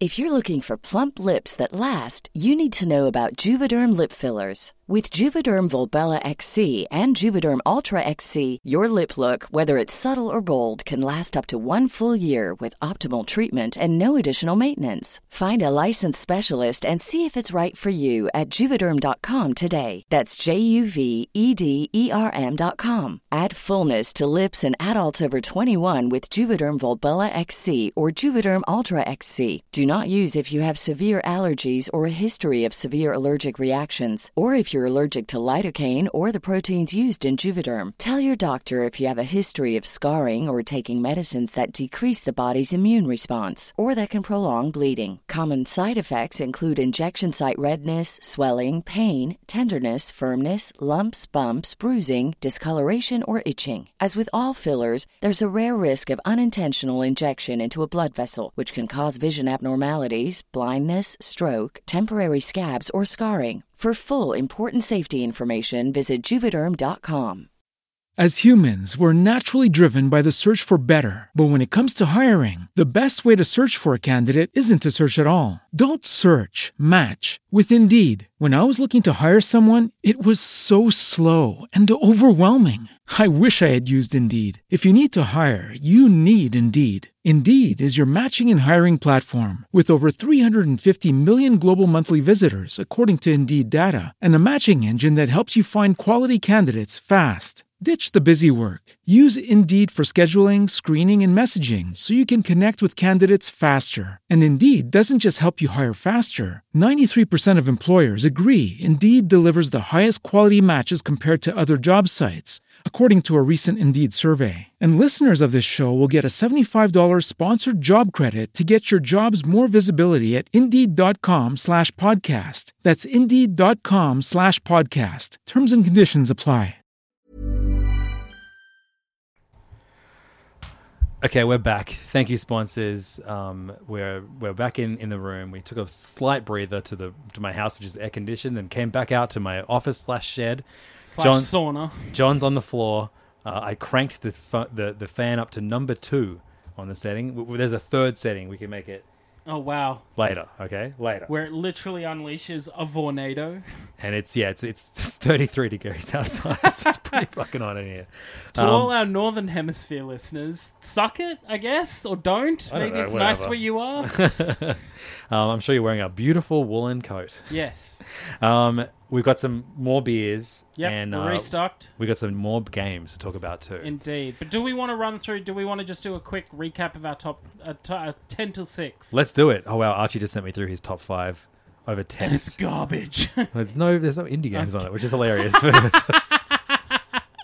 um, Does he right. not get what this podcast is about? Top ten. Sorry, my my number ten was Flynn, Son of Crimson. Number nine, Solar Ash. Number eight, Tiger Trio's Tasty Travels. Number seven, Nailed. Olija, and number six, Dodgeball Academia. All right. My number ten was Toem. My number nine was Wildermyth. Number eight was The Forgotten City. Number seven was Unpacking, and number six was Sable. Oof. Now we get into the. This is the big league shit now. And let's switch it up. Why don't you do uh, your game first, then my game second? All right. So, uh, after the experience I had of adding control to my list last year, I feel like we're gonna have a contentious like line I take it back. Let's go me first. line tower. Fuck you, a line tower. Uh, and my line tower for this year is Psychonauts Two. oh, okay, that's fine. No That's problem. fine. That's fine. This is on my honorable Definitely mentions. look in our Discord. It kind of like there was a there was a bit of discussion about whether or not Psychonauts Two is justified as a small game. I know Double Fine have become quite the organization over the past couple of years, especially since uh, they have been bought as a studio by Xbox. Uh, they now own Double Fine. Um, however, I argue that Psychonauts 2 began its life as a crowd-funded game. Like that is the epitome of indie, essentially. And like Double Fine began its life as an indie studio. Oh, They're the reason 100%. so many other indie studios exist. I think Yeah. you have to have some like you know you you, can't just cut them off once they get too big for your for their britches. You Yeah. know, like yeah. A hundred percent. I think this is um, this was the, uh, like as as much as I debated this kind of stuff, I was like, nah, fuck it. This this makes my list. I have not finished this. This is one of the games that I desperately want to finish. Um, and I look forward to kind of diving into it again on my Xbox Series S. I'm just flexing on that now. um, but Being there, baby. uh, Psychonauts 2 picks up basically where the first game ends off. Um, even, well, I say where the first game ends off. It picks up where uh, the the Rhombus of Ruins or the Ruins of Rhombus, whatever the PSVR Oh, the game VR game, of course. Yeah, that, yeah. that sat in between the two, uh, which that one picked up where the first one left off. Now this one picks up where uh, the VR game left off. You are still playing as Raz. It is your arrival at the Psychonauts headquarters, where you are very rapidly, unceremoniously told, "No, you're not an agent. You have to join our intern program."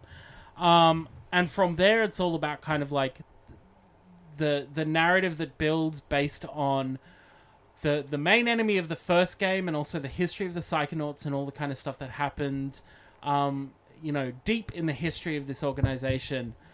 Uh, it it takes what was great about the first game and continues it. I was I was definitely sitting there wondering as I started like, are they going to put me back at the be like, are they going to make me have to earn all the the powers I started like I, I ended with at the beginning of the first at the end of the first game. Are they gonna have like am I gonna have to go and get them all again? There's a fantastic prologue where it just runs you through all the stuff you had and then proceeds to give you all these new ones. The the world that you inhabit when you're not off adventuring in people's minds, the Psychonauts headquarters, and the the the like neighboring caravan or, or camping ground and outside world are so fantastically realized.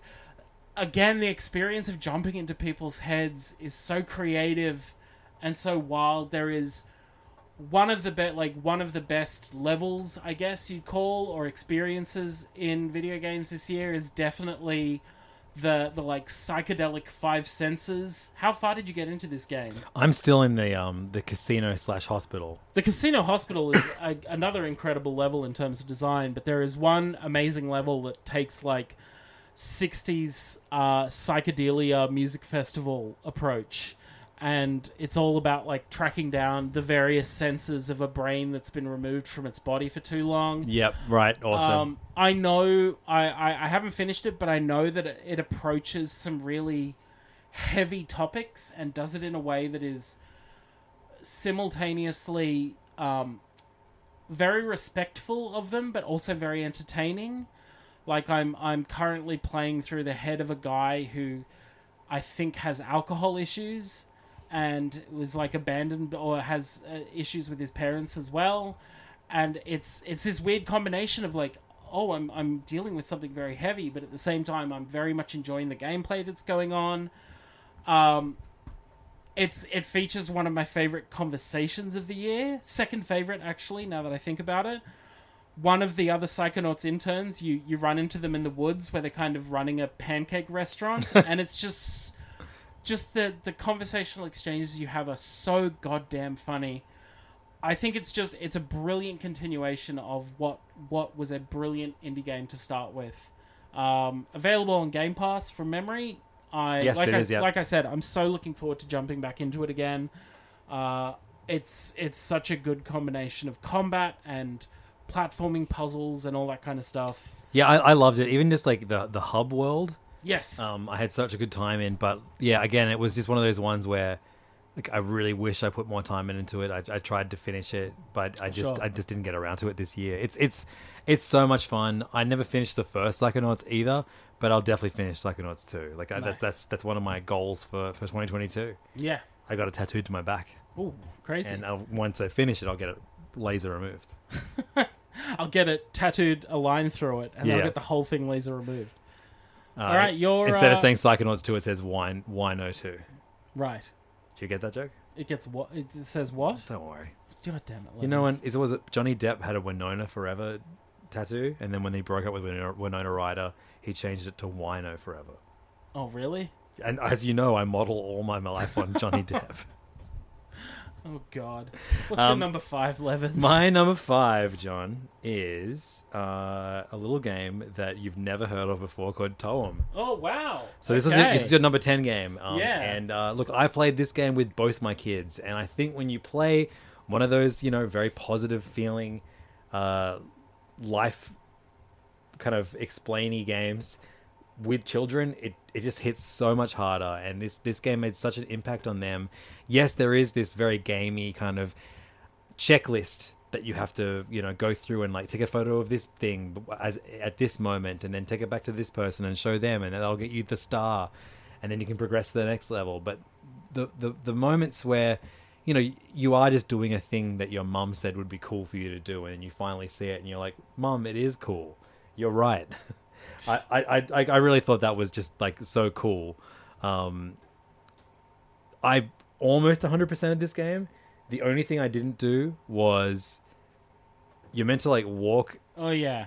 for I think it's like I don't know, like 100 kilometers or something wearing the clogs. At the very beginning of the game, a character gives you a pair of clogs which halves your walking speed and makes it go clunk clunk clunk clunk Yeah. clunk clunk clunk when you walk. Clog noises. Um, and I was like, oh, I'm not wearing these. And then when I realized I had all but one of the trophies related to this game, I um, I went back and looked, and it was like, w- w- you know, where are the clogs for hundred kilometers? Um, the best you said the best mission you get is related to the the the The reporter. one I enjoyed the most. Yeah, I, I, I like that, but I, I think that world where you're in this big bustling city, and there's just so much to do. That's that's the standout area. Amazing. It's such. me. It is such a good area. Um, I think Toem is a, is a great game to play with young people. just a great game to play with your, by yourself if you need a nice little cheer up. Um, just make sure you leave those clogs on at the beginning, bro. Yeah. Um, but look, there are there are lots of excellent indie games for, and it always annoys me so much when like the Game Awards do like best games for families, and it's just five games Nintendo published, or in this case of this year, five four games that Nintendo published, and it takes two, which is a game about divorce. Yeah. Why the fuck would you play that as a family? Was that the one that won? Yeah, that won, Fuck. and it won Game of the Year. God damn, Game Awards were so fucked, like so cursed this year. oh, Um, I haven't played it. I can't. I can't judge. I just know that it's about divorce. Why the fuck would you play? And it's not just about divorce. It's about a kid who manages to convince his divorced parents to get back together, which is just like not how you should like no. view divorce. I, yeah, it's yeah, fuck. Yeah. Divorce is a bummer that you can like you know that everyone can be better off o- because of. Not Yes. something that like um, it's not like the Parent Trap. You know. um, No, the Parent Trap would But- be a great Metroidvania. you know, we've already talked about Unpacking and Toem, uh, Dodgeball Academia, even um, all three published by Humble Bundle, Humble Humble Games. They would, they should all be on the best games to play with families this year because they're my three favorite games that I play with my families this year. There you go. That's Toem at number five for me. Amazing. So now you're number four, John. Ooh, number four. Okay, let me just bring up my list again because uh, all the previously applied beers are just kind of erasing things as they go. Number four, Levins. Levins, I hate to break your heart, buddy.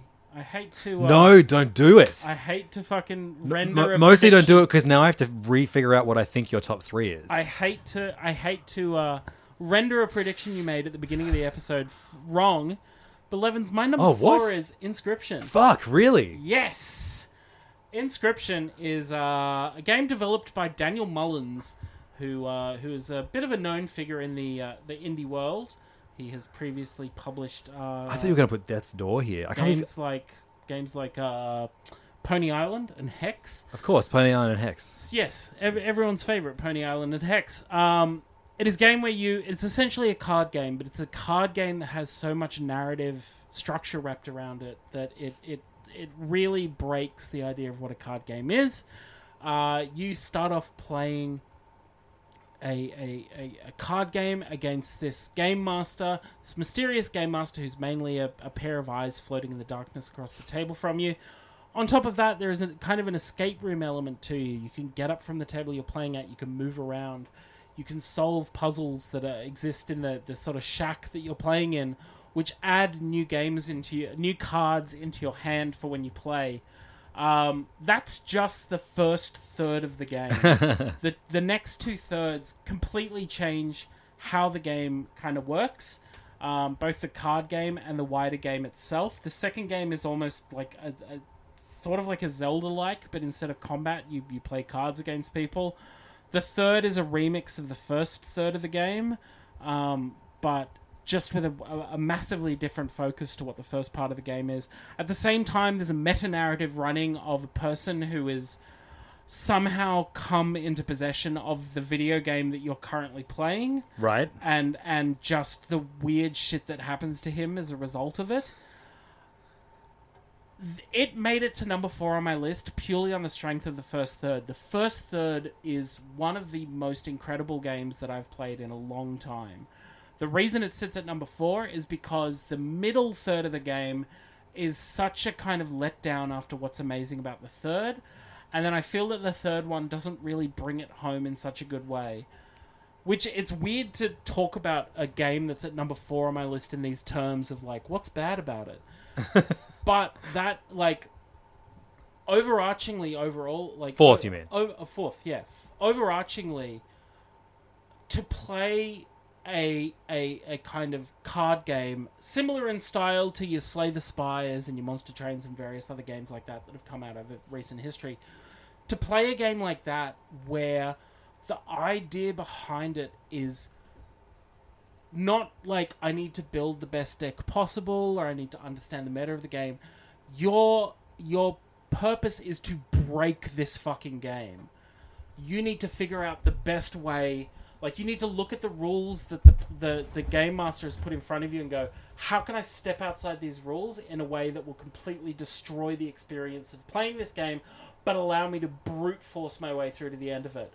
It becomes almost like a puzzle game in that sense. And when I figured out, especially in that first third, when I worked out what I needed to do to get through it, the sense of satisfaction I felt was palpable. It was so good when I finished that first third and went, it's amazing that I managed to do this by creating like for those who have played the game they'll understand what I'm talking about. I took what is a what starts as one of the most useless cards in the game, a roundworm. And through various stops in the journey that you play through, turned this no cost card into like doing 12 damage and having 8 health and just monstering anything that it touched. Incredible. Such an incredible experience. Um, So yeah, I've I've I've mostly heard people praising this game because I know I stopped. I forbid you from talking about this game Sure. beyond that first third because I was like, oh, one day I may play this and I don't want you to spoil it for me. But I feel like everyone else that I listen to on podcasts have gotten past that first third and it just gets better and better. Um, I I think that the not to spoil anything, but the first the first third and the third third are very similar to one another, with one major difference, which the third which the the DM or the game master in the third third calls out. He's like, oh, the guy in the first one paid so much attention to like atmosphere and story. I'm not about that. I'm purely about game mechanics. and I'm like, no, the thing I loved was the story and the atmosphere. Um, but it's it's interesting the way the game reinvents itself with each third. Still maintaining that core idea of the gameplay but just differentiating how you approach it and what you're meant to do with it. Um, it's a fascinating game. It's such a it's such an amazing take on the, the the kind of collectible card game that's blown up over the last few years thanks to Slay the Spire. Um, and yeah it's it's I think another one of those games. I've seen it take people's game of the year, and I think that's completely understandable. Um, but yes, I think that my my top three will illustrate why it sits at number four. yeah, interesting. I'm trying to figure out what the fuck your top three is now. I know what two of them are. It's the third that is uh, is creating problems for me, but we'll figure it out. Interesting. Interesting. When you hear it, I guarantee you, I know the one you're missing. When you hear it, you'll be like, "Oh fucking course! How did I miss that?" Okay, all right. We're looking forward to that. right, number four, Levins. Number four. No, before we get to number four, which beer are we drinking next? We have. uh, Oh. I'll run you, I'll run you through the selections. Interesting. Here we have. Um, we have a. is it- do you think like describing uh, video games is obnoxious? How about a lime creamsicle sour beer, a lactic sour? It's very good. It's actually fucking awesome. Then I gave it the creamsicle. uh, Cass Fresh, Kore-. Korea's number one f- beer, beautiful lager. Sure. And uh, New Zealand Zeffer, an alcoholic ginger beer. Then we have a peach Berliner Weiss beer, Okay. um, and then a um, blood orange sour. Right. Someday. You like sours or not? Eh, I Oh, mean, look, damn I, it. at this point, I'm happy to drink whatever hoves into my field of vision. I want to try that lime creamsicle. Okay, great. Splice me. We're hitting that l- that that that lactic sour. Damn. Lactic's such a gross word. That's like the worst way to describe a beer. I know it really That's- is that's disgusting. it sounds totally like someone's unappetizing. boob made it. Um. All right. Here you go. Here's here's your pass me your glass. I feel like as Why'd you pass me your mic? You want me to pour the the beer on? You actually you, you you just passed me your microphone and held the cup up to your mouth to talk into. I feel like if we're gonna have also with the Cass, if I'm gonna drink a Cass, I need like a steaming bowl of Korean fried chicken. Who's to say it's not around? Actually, no, we're, have, we're having hot dogs after yeah, we finish. I'm, I'm making saying, I hot know it's not happening. Um. Yeah. Okay. You're number four. Come on. It's unpacking. Hell yeah. Love unpacking. Fantastic. Such a great game. Um, uh, like one of the many games I played with my kids, and both kids have sent me through, um, you via their iPads, their top five games of the year. But I'll, I'll I'll let them reveal it to you after we've done our, our top tens. Nice. Um, but uh, I was very happy to see who's uh, who's whose top five unpacking appears in, because uh, it really really connected with them. Um, obviously, shared a lot of points about why I thought think this game is special. When John was talking about earlier, um, talked about like how what a wonderful job it does of storytelling, um, and uh, we didn't really talk about I guess like the technical aspects of this game, which is far less important by what I, than what I think this game does as a, as a way as a storytelling device. But you know, you have this kind of puzzle game that you are trying to work out. This Tetris esque, um, you know, sorting out all of, making sure all of her bras get put in the in, in the drawer with the, enough God, space for her bras. Those bras stressed me out, man. I was stressed out on them bras. Um, you didn't even have to work out how to open them; you just had to put them somewhere. Yeah. Um, and uh, you know, not only does she have uh, socks, but also she has ankle socks, and so they're different sizes, and and she has different kinds of undies, um, and you know, you, you can't just put them all in different in, in, in, the, in the one place. You, you need to move them around a little bit. And I played some of this game with my wife. Um, all four of us sitting down, w- watching us, watching me play, you know, move around things, and getting judged. Especially as, as I was putting the main character's clothes away, like you put all that stuff together. Um, but yeah, I, I think from a technical point of view, like obviously this game has some of the most incredible pixel art you'll see this year. Like Abso- absolutely. Even the the tiniest objects that you're putting away are so perfectly rendered. Yes. You're never like, what am I? What am I holding here? You're immediately like, it's a fridge magnet or it's a pair of nail clippers. Yeah, exactly. And like tweezers. she has like a bunch of different video game consoles that she takes with her and like it starts there's like a there's a Game Boy, there's a Game Cube, there's a Wii, there's an Xbox. Yes. And they all just look slightly off model that they won't get sued for including them in the game. but still but close enough. Close you're enough. like, And also you know like I know that when you unpack all the GameCube games, one of them is uh uh the fucking Zelda Legend of Zelda on the boat. Where it's the boat Wind one. Waker. Wind Waker. Thank you, person who's never played that game Yeah. before. Well done. But yeah, you, you, you can tell that it's the artwork for Wind Waker on uh, on, on the box, and I, I just I love little moments like that. I love that as she grows older, like like you said, like the, the, the cup gets more chipped that she keeps her toothbrush in. She also has maintains the same soft toy from the very first time you unpack her her room um, when she's a kid to the end. Like when once she moves home with her parents, and suddenly this like slightly weathered toy looks a little bit better because I guess she's gotten her mom to stitch it back up again. But that toy stays with her, and then you end up putting that soft toy next to your partner's soft toy on your bed together, and you get an achievement because of that because it's like the two soft toys have found each other just like you and your partner have found each other. You I, start, lo- I mean, quick, quick thing on the achievement. I love the little achievements that popped up. yeah, of course, Like they're the- so good. That fantastic one where it's like, as I unpacked the fridge magnets, and it was like there was a two, there was a three, there was a plus sign, and or something And a like five, a one. yeah, yeah. No, a one and a two and a three.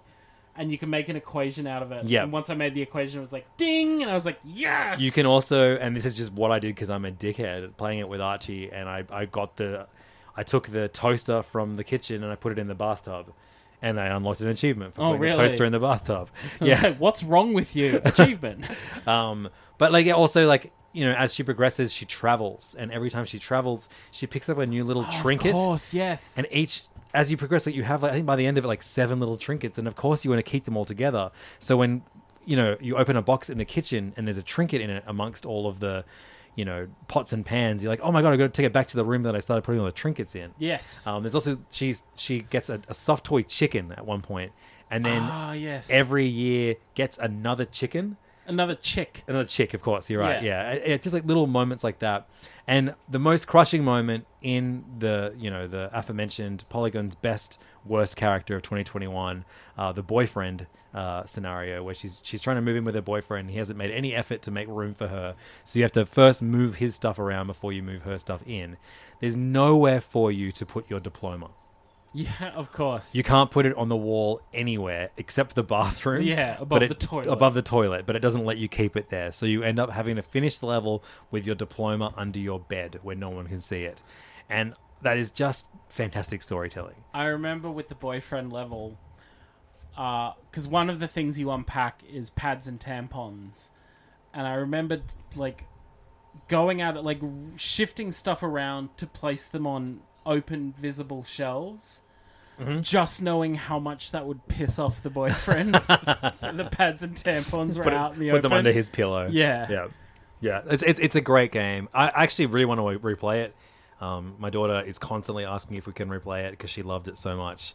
And that last house, when you move in with your partner and you have a kid, and it's a full like you know you, when you start out it's one room. Yes. then i think it's one room and the bathroom. Then it's one room the bathroom a kitchen. Then you have a living room as well. And then like it keeps adding more and more. And then by the end you have a full house with multiple levels and like multiple bathrooms. Uh, first of all, I want to know how much this chick is making a year, annual, Exactly. annually. You know what I mean? Welcome mean? to living in Sydney. um, Brisbane. Um, but yeah, I, I loved it. Like it, that, that that final level just feels like such a big, like the, the all the everything you've accomplished in the game so far, or everything she's accomplished in her life. I love that. That's what that the last level is. This enormous house that you have to unpack everything into. Great game. yeah, she's a graphic designer. Now that I think back on the She- game, I, I thought maybe a cartoonist because one of Could the be. characters that she creates, you at one point you unpack a ton of books with that character on the front of, okay, or she's a, a cartoonist or a comic book artist, something Interest- like that. Yeah, yeah. interesting take on it. Yeah. she definitely. Um, yeah, I just there was the drawing tablet, and I was like, oh, graphic. Yeah, I think she's she's a cartoonist slash comic book artist. Eleven. It's my number four game. I know better than you. right? number. Th- oh shit. Okay, here's my prediction. Your number three, top three games. Okay. Okay, uh, I'm. Okay, number three, Loop Hero. Number two, Death's Door. Number one, Artful Escape. Interesting. Interesting. Okay, what, what do you think mine are? Um, I think you've got number number one. I think is I, I stand by what I said at the beginning. It's Death's Door. Number two, Blue Fire. Mhm. Number three is completely erased by beers I've had today. that is my number three game of the year. Hell well done. yeah, love that game. Gameplay, great. The end, terrible. Okay, so you're going to reveal your number three game to me, and I feel like I'm going to find out that I'm wrong immediately. Oh, Oh, one hundred percent. Okay, so I know Artful. Oh, let me just give me one moment. Artful Escape, and so it's not Loop Hero. Loop Hero rules. Neither of us finished it, so I, I guess it's not going to be in our top our top threes. Sure. I mean, I look, know- I have a bunch of stuff in that's not finished, but no, you're right. Is so Death's Door. Death's Door is in your top 3 Mm-hmm. and so is Artful Escape. Yes, And is it the third game that I can't remember? Is it is. Ah, God damn it! Do you want me to put you out of your misery? Please kill me. Do you me. want me to put you out of your misery right now? Levins, my number three game of 2021 is Little Nightmares 2. Oh, of course. How could you? I mean, I just. Yep. I can see why it's for the same reason as Olija is is missed by so many people. Yep. This came out in February. The start of the To- year, yeah, Totally understandable. totally. understandable. Totally And understandable. I honestly, I, I like as we were, as you were talking, I was like, I've got to figure out what your top three is. I, I was I scrolled through all of our episodes, and I got to like March, and I was like, there's no way he played a game earlier than March. That's his game of the year, and I stopped. Womp womp. Um, yes, my my third third game of the year, entering our top three. Little Nightmares Two, developed by Tarsier Studios, published by Bandai Namco. Um, it is a you know. uh, It's contentious, I think, for you because I, I, you definitely did not draw as much enjoyment from this game as I did. I think it's a lot of stuff that frustrates you. I That I, I- foolishly played one and then two in the same week. Yes, that's a lot to take on in one go. That's a lot of bad platforming mechanics. but I think in the same way I mean obviously this is this is a game series that has drawn a lot of comparison to Inside. Stuff that is stuff that Playdead has done because they both came out at the same time. They're both concerned kind of the same thing. It's a a young child going through very dangerous situations.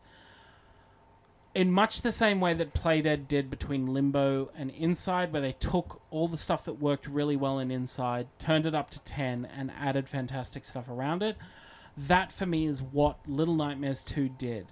Little Nightmares 2 took all the stuff that was fantastic about Little Nightmares 1, turned it up all the way, and then just improved everything that didn't work. I mean, one of my major issues with Little Nightmares 1 is for the most part, the environments that you move through in that game are fairly boring.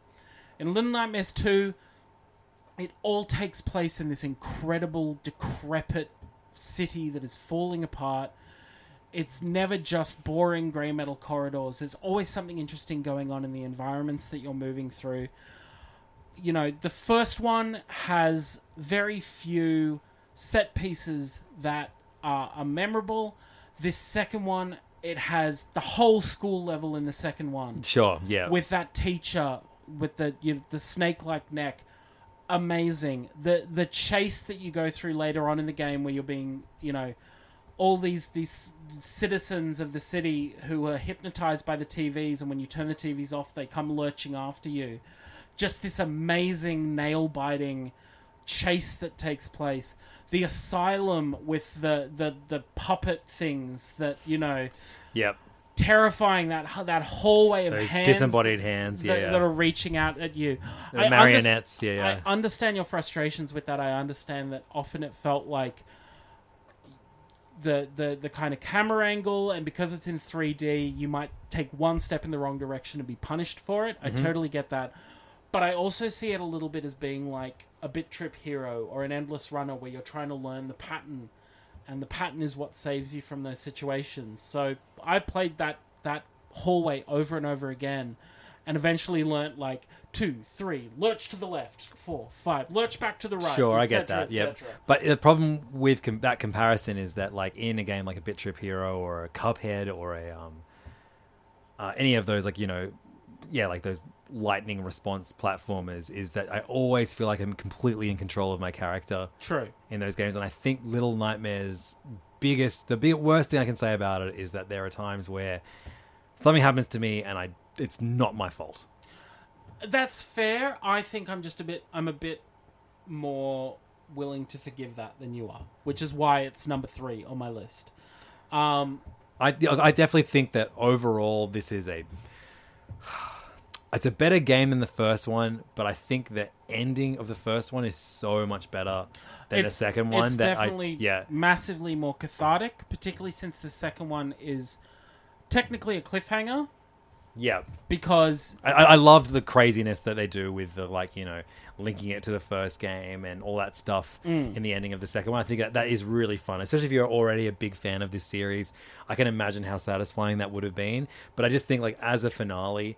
The, the first game's ending is I was just like okay every annoying moment I had and I feel the same way about Inside Inside has some sloppy moments too and is kind of for me like still the as good as it's fucking blasphemy. yeah, but like you know, this style of game, Inside Yes. is still as good as it gets. Um, and uh, I think Little Nightmares the first. Maybe I said otherwise when we first reviewed Little Nightmares 2, but I, I, at least from a finale point of view, Little Nightmares finale comes very close to how great Insides is. Yes. Um, and I I don't know if I feel the same way about um, Little Nightmares 2, but I did love that school section, even though I died so many goddamn times trying to hit the other kids with a hammer. But um, that that definitely like timing that sort of stuff was frustrating. but it I- was a I- a great I- idea. I totally accept that my positioning for this game is due to the fact that I am unashamedly a fan of this series. Man, you, yeah, you can follow And the it- history. I, it, I, this this showed up. What, what time? Where did Little Nightmares come on your? Uh, I'll find. Oh find my it. god, did it even did it rate on one? It of my It did. Yeah, yeah. We, we went through it. Yeah, yeah. Uh, it's in uh, the first one we did, I think. Okay, Um, no, it's not. Man, I think it came out earlier. Must have it come out way I think earlier. It was pre pre um podcast, but it, yeah, it's one of those things where this this this gains a number three on mine purely based on how much of a unashamed fan I was of the first one and how much it it just pleased me to see that kind of game continued. Um, it breaks my heart that Tarsier Studios has since been bought by another conglomerate like a really bad conglomerate yeah, too. It's who not. didn't buy the IP for Little Nightmares. So unless Bandai Namco decides they want to continue it and they find another publish uh, another developer, for Namco, it- for the most part, put out pretty good games. This is an outlier, though. Outlier, sorry, where, where like there aren't many games that Bandai Namco put out that that are like this. But I mean, Bandai Namco, like they even put like amiibo support into the Switch version of the first Little Nightmares Yeah. game. So th- I guess they do care about this this this property. So it's it's just it's up in the air, and I don't know if it will land again. And it just bums me out because I'd I'd love to see more from this world. I'd love to see more of uh, six six nine one of one of those numbers 60 69. 69's journey.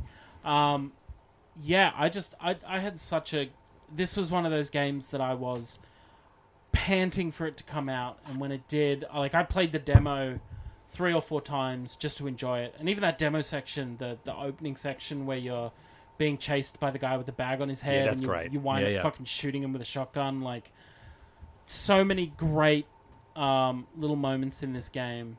That I guess, I mean, if you have a friend that only likes Uncharted games or games that are very much like big, big set piece Set- to big set piece, this is definitely like the smaller version of that. Yes. with set pieces that are as exciting as anything Uncharted does. Yeah. um, I, yeah, I, I, I really, I respect Little Nightmares as a whole. It's not my favorite kind of thing, um, but I think it is really cool. Yeah. That's my number three. That's your number three. Um, so you did predict this game was going to show up in my number three. Uh, sorry, in my top 3 mm-hmm. but maybe not at number three. Right. My third favorite Damn game it. of the year was Blue Fire, Ooh. Uh, which is choice. a game that have you played any of this? No, I haven't. I don't know why I said great. That's the beer talking.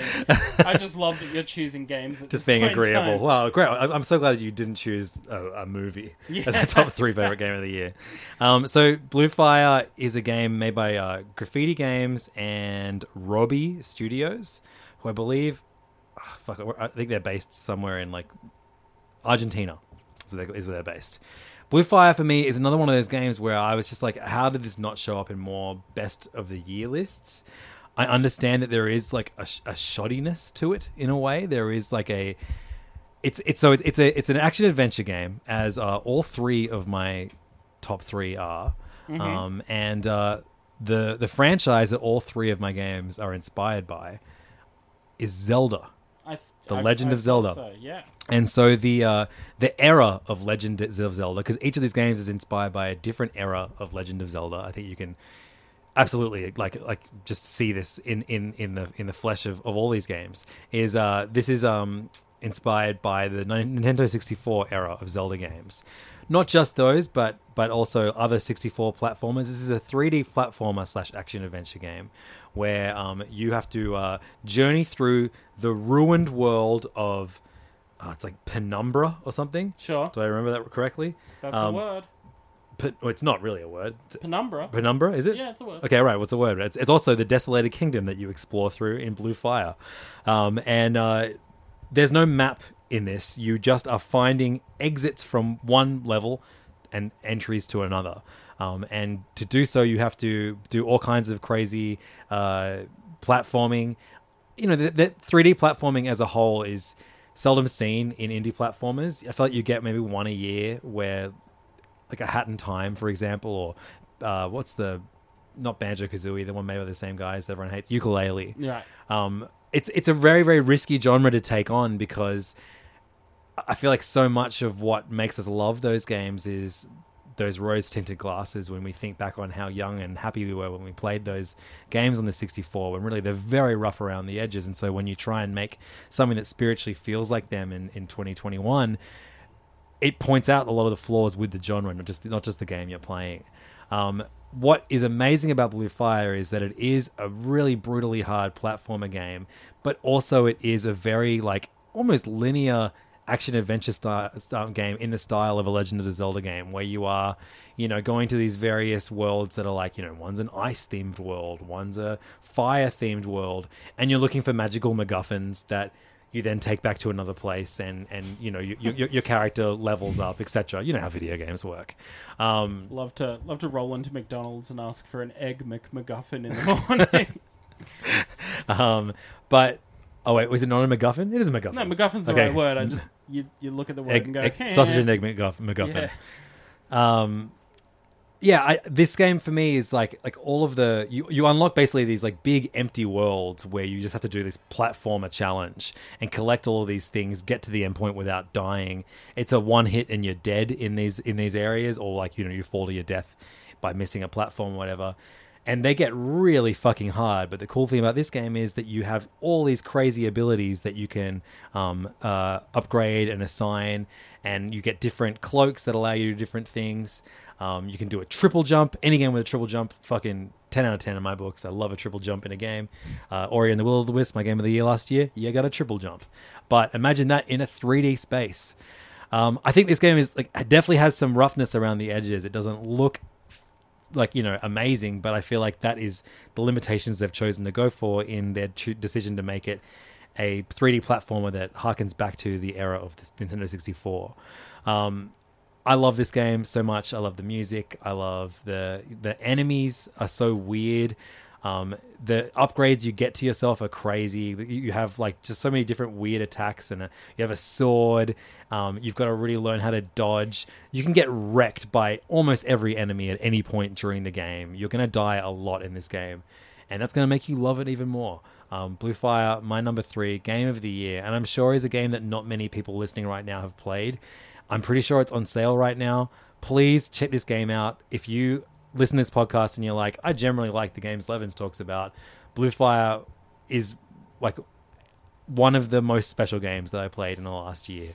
And while it's definitely not the best, I think it is the game out of every game on this list that I would just like if you are open to enjoying, you know, Ocarina of Time or Majora's Mask level of gameplay in 2021, please give Blue Fire a shot. It fucking rules. I loved it so much. And John, I reckon you would dig it a lot too. Hell yeah.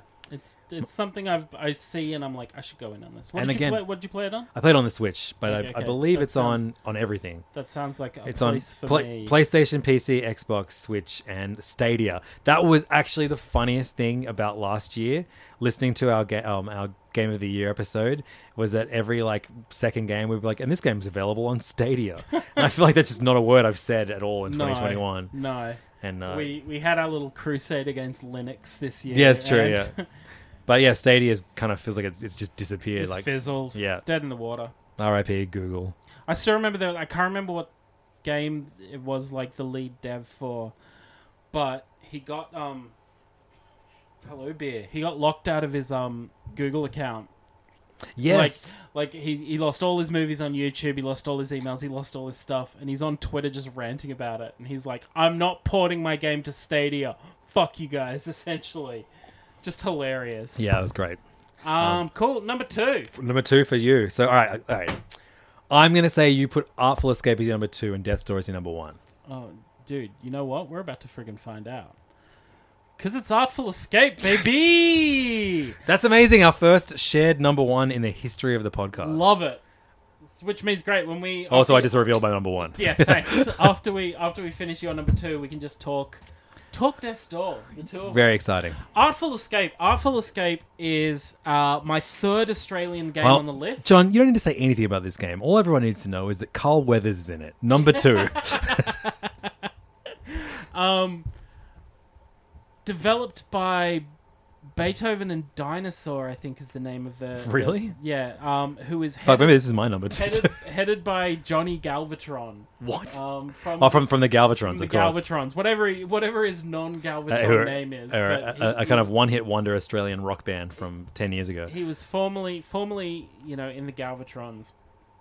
The game follows a a young man who is um, basically struggling under the weight of uh, familial expectations. His uncle was this incredibly famous uh, folk singer in the in the sort of vein of a Bob Dylan, if you will. And to the point where his hometown throws festivals about this guy's music, and he is expected to perform at this festival, um, basically doing note perfect versions of his uncle's songs. The difficulty is he doesn't want to be a folk musician. He wants to play fucking incendiary sci-fi Psychedelic, prog, yeah, yeah. psychedelic prog rock, essentially. Um, so he's he's while struggling with this kind of sense of identity, he is visited at night by an alien who who takes him on this journey in this incredible ship.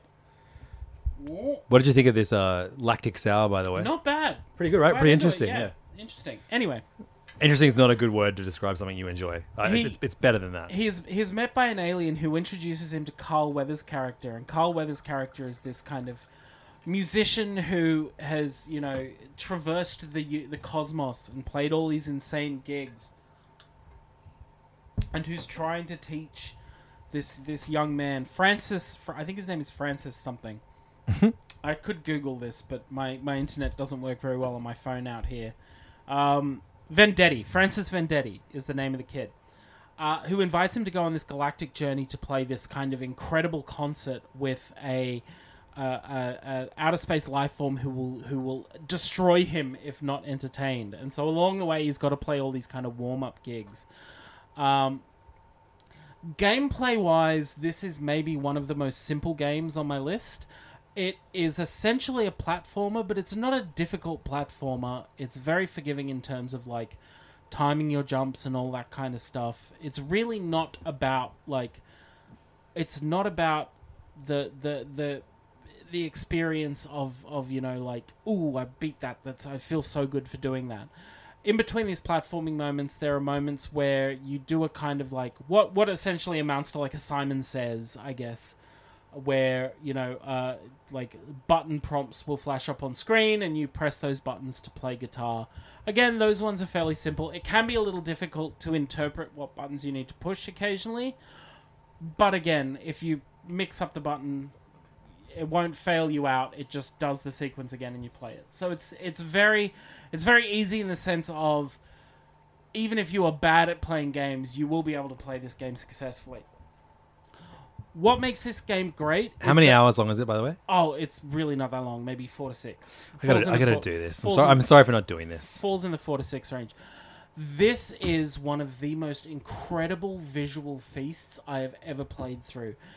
Each as as you go through the platforming sections, and these platforming sections take place on these different planets, you can hold down. I think it's the X button, and Francis Vendetti will wail on his guitar as he runs along. Just these these searing like incredible guitar solos as he play as he as he runs. You can even like speaking of triple jumps, you can double jump in this game, but your double jump takes the form of you leap into the air and then you fucking play a wow guitar and that like extends your jump out. And it's always so much fun to do. But as you as you noodle on your guitar, the background comes to life in these incredible ways. These giant alien creatures will start flashing lights and moving their limbs and their eyes around. You know, spaceships and giant insects will fly by in the background. Almost all my time playing this game was spent with me just staring at the screen, going, wow what the f- like holy shit this is incredible. What a visual you know sensation that's taking place. On top of this it it has such a sly sense of humor to it because of the the sort of meta narrative of this game where you're this young musician building an identity for himself. You actually build this kid's identity as you go. There are various points where you decide like what is your story, you know, and your story is because you are this David Bowie esque cosmic rock star. The story you build comes from the cosmos. You you talk about how oh I I come from the planet Grumbly Boops, where you know people live in gas cloud cities, and I lead the cos like I lead the cosmic orchestra of loudness. Kind of like you make up this story as you go, but some of the options you are offered are so funny. There's like one of the like when you're being asked what planet you come from, one of the options is, oh yeah, 89 Bognor Road in Manchester. Like just this weird, no, like you know, nothing kind of city in in England, but it's one of the options you can choose. Um, the voice cast is incredible. It has Carl Weathers, Jason Schwartzman, Mark Strong, Lena Headey, um, as as kind of the main celebrity cast. And I often like if you've if you've heard the episodes where I talk about this game, I hold it up in contrast to Twelve Minutes, who had James McAvoy, Daisy Ridley, Willem and Dafoe. Willem Dafoe, and fucking wasted them on some of the most boring dialogue. Also, just didn't get interesting takes from them either. yeah, either. Like, and the yeah. most pedestrian. like takes. Willem Dafoe is great at yelling out bad dialogue. but Yeah. he wasn't in this game. Carl Weathers in this game is just chewing the scenery as Carl Weathers. Um, like imagine Carl Weathers kind of trying to do a like Bootsy Collins esque character, and you've got it. Um, Does at any, at any point in the game does he say yabba dabba dooza bub? No, he doesn't. Damn, but okay. he he guess I still won't play has it. so many other crazy things that he says. Um, Jason Schwartzman is just doing this fantastic like weird performance as this alien kind of two IC that exists on a ship. Mark Strong and, and Lena Headey both do fantastic. Just all across the board, the the vocal performances are amazing, and just the the the the moral of the story that comes through, which is don't follow in someone's footsteps. Be yourself, like, but be yourself to the absolute max. Don't be afraid to, because you know, because most of what this kid's afraid of is that his hometown will reject him for wanting to pursue his own dreams. The, the his overcoming of that and his the confidence with which he approaches his final gig in his hometown really really was touching and really was like oh my god that's right. You know live loud live yourself etc etc i think this is this was such a fantastic experience that again, I think not enough people played this game. This Yeah, year. I, I certainly I knew it was one I should play. Only fifty percent of the people in the room I'm in played this game, which is just not enough. Hey man, don't speak on behalf of my anime statues. you don't know how many of Zoro's swords played Artful Escape true. this week. Um, yeah, no, I, I, there are a few people on, on various podcasts I listen to that really love this game as much as you did. So just incredible, so good. Uh, and and I, look, as as busy as you are, I think it is a game that you should like. In the same way, I should play Blue Fire. You should circle back and play Artful Escape. yeah, and I've got I've got Game it. Pass. Like I, you know, it's already downloaded to my Xbox. I should Yeah. just play it. But yeah, hopefully when uh, when, Mm. these damn Rugrats uh, get back to school in a month, I- will be able to get some spare time to play it. Well, I even I don't think there's much in the way of cussing. No, that's what we we talked about it initially. There's drug was like- references, huh? no, there's a suicide reference. That's really quite odd. So Probably maybe- out of, out of everything to, to want to shelter your kid from, that's probably the number one thing. yeah, huh? of course. Yeah. So maybe don't- I was like, Archie, probably no, don't don't show this to Archie. Like I But mean, think yeah, uh, play it- people that are like so terrified for their kids to learn that boners exist or something. It's like there's so many more things you should Yeah. be worried about. Yeah. Um, all right, number two, Levins. So do you want Like, to do you want to do you want to guess? uh, We're on third, fourth beer by this point in time. Well, more than that, but yeah. Um, what what uh, we've already talked about it. How about that? I've already talked about it. I've already talked about it. He's just dropped his It's phone. unpacking again. No, um, shit. I've already talked about it. It is Blue Fire is my number three. I know. It's inspired by Zelda. It's inspired by Zelda. It is shit. It's is it's not. It was not shit. It's not Psychonauts two, is it? No, Sable. Sable. It's Nailed Sable. it. My don't break your phone. There's always more phones, Levins. Manic John Energy has entered the building. I love Yeah. it. I've, oh, mi- God, I've you don't missed him so remember- much. You don't remember me drunk. you? Trust me, no one remembers you drunk more than me. Um, so uh, we have uh, Sable as my number two game of uh, 2021, a game that I was lucky enough to be able to finish on my Xbox, but there were a few bugs throughout it. But hey, you can ignore them; they've been patched. The version of Sable that you might play today will be much much bug freer than the version exactly much stable. It's, it's more stable sta- Sable. Um, Sable is a game made by Shedworks. Shedworks. Yep. Um, Two two person team. although I'm sure an enormous amount of Oh, of people have course, worked on a this massive game. amount of more people came in, but I think the the core of Shedworks is two people. uh, published by Raw Fury. Mm-hmm. Um, soundtrack uh, amazing by Japanese Breakfast. Incredible. Um, so we talked about earlier, like yeah, this is like an adventure game in in the same way that I would say Blue Fire is directly inspired by uh, 64 era Zelda. You know, your Ocarina of Time, your um, your Majora's Mask. I would even go as far as to put it in the uh, the GameCube Wind Waker Zelda as a source of inspiration for Blue Fire. Um, much more kind of like not so much jumping, but platform heavy. You've got the sword. It's all there. You know, you even look like a little Deku Deku scrub version of Zelda in Blue Fire. Um, not Zelda, Link. My God. I, I, I committed the, the finest Biggest gaming sin. sin. Um, The worst Nintendo. I would say that Sable is uh, is directly influenced by a much more recent Legend of Zelda, and that is Breath of the Wild.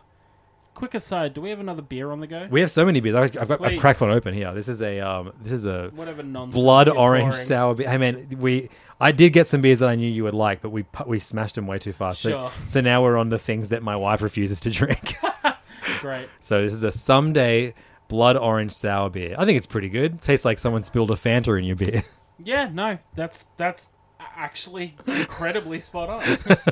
Maybe sun kissed, but it's the same sure. thrust. Yeah, yeah. Um, so I um, I can also recommend you a uh, a Japanese wine that tastes like a grape Hi-Chew. Wow. It's really, really good. um, had, had it last week.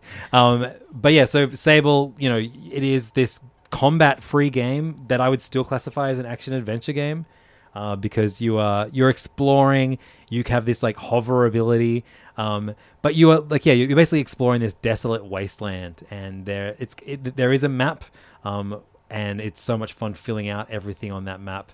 Um, you can set waypoints in your map and then use your compass to direct you towards it um, which I found really, really satisfying. Um, you have this fantastic glider that, John, I know you had some problems with the way the glider kind of functions, uh, but I found like visually, whatever like weird fuck ups it would make, whatever weird glitches it would do as I traverse the wasteland, the fact that there's this like bright blue stripe, you know, spewing out of the back of my bike as I as I glide around, made up for any any any glitches that I experienced while playing. Um, how about you? Like, did, did you did you forgive the the glider mechanics at any point in your playthrough?